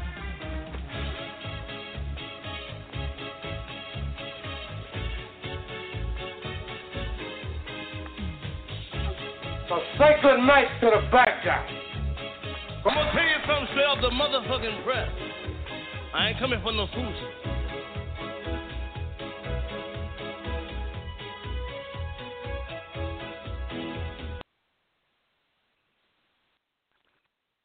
Hello, it is Ryan, and I was on a flight the other day playing one of my favorite social spin slot games on chumbacasino.com. I looked over at the person sitting next to me, and you know what they were doing? They were also playing Chumba Casino. Coincidence? I think not. Everybody's loving having fun with it. Chumba Casino is home to hundreds of casino style games that you can play for free anytime, anywhere, even at 30,000 feet. So sign up now at chumbacasino.com to claim your free welcome bonus. That's chumbacasino.com and live the Chumba life. No purchase necessary. Group. Void prohibited by law. See terms and conditions. 18 plus. Join us today during the Jeep Celebration event. Right now, get 20% below MSRP for an average of 15178 under MSRP on the purchase of a 2023 Jeep Grand Cherokee Overland 4xE or Summit 4xE. Not compatible with lease offers or with any other consumer incentive offers. 15,178 average based on 20% below average MSRP from all 2023 Grand Cherokee Overland 4xE and Summit 4xE models in dealer stock. Residency restrictions apply. Take retail delivery from dealer stock by 4 1. Jeep is a registered trademark.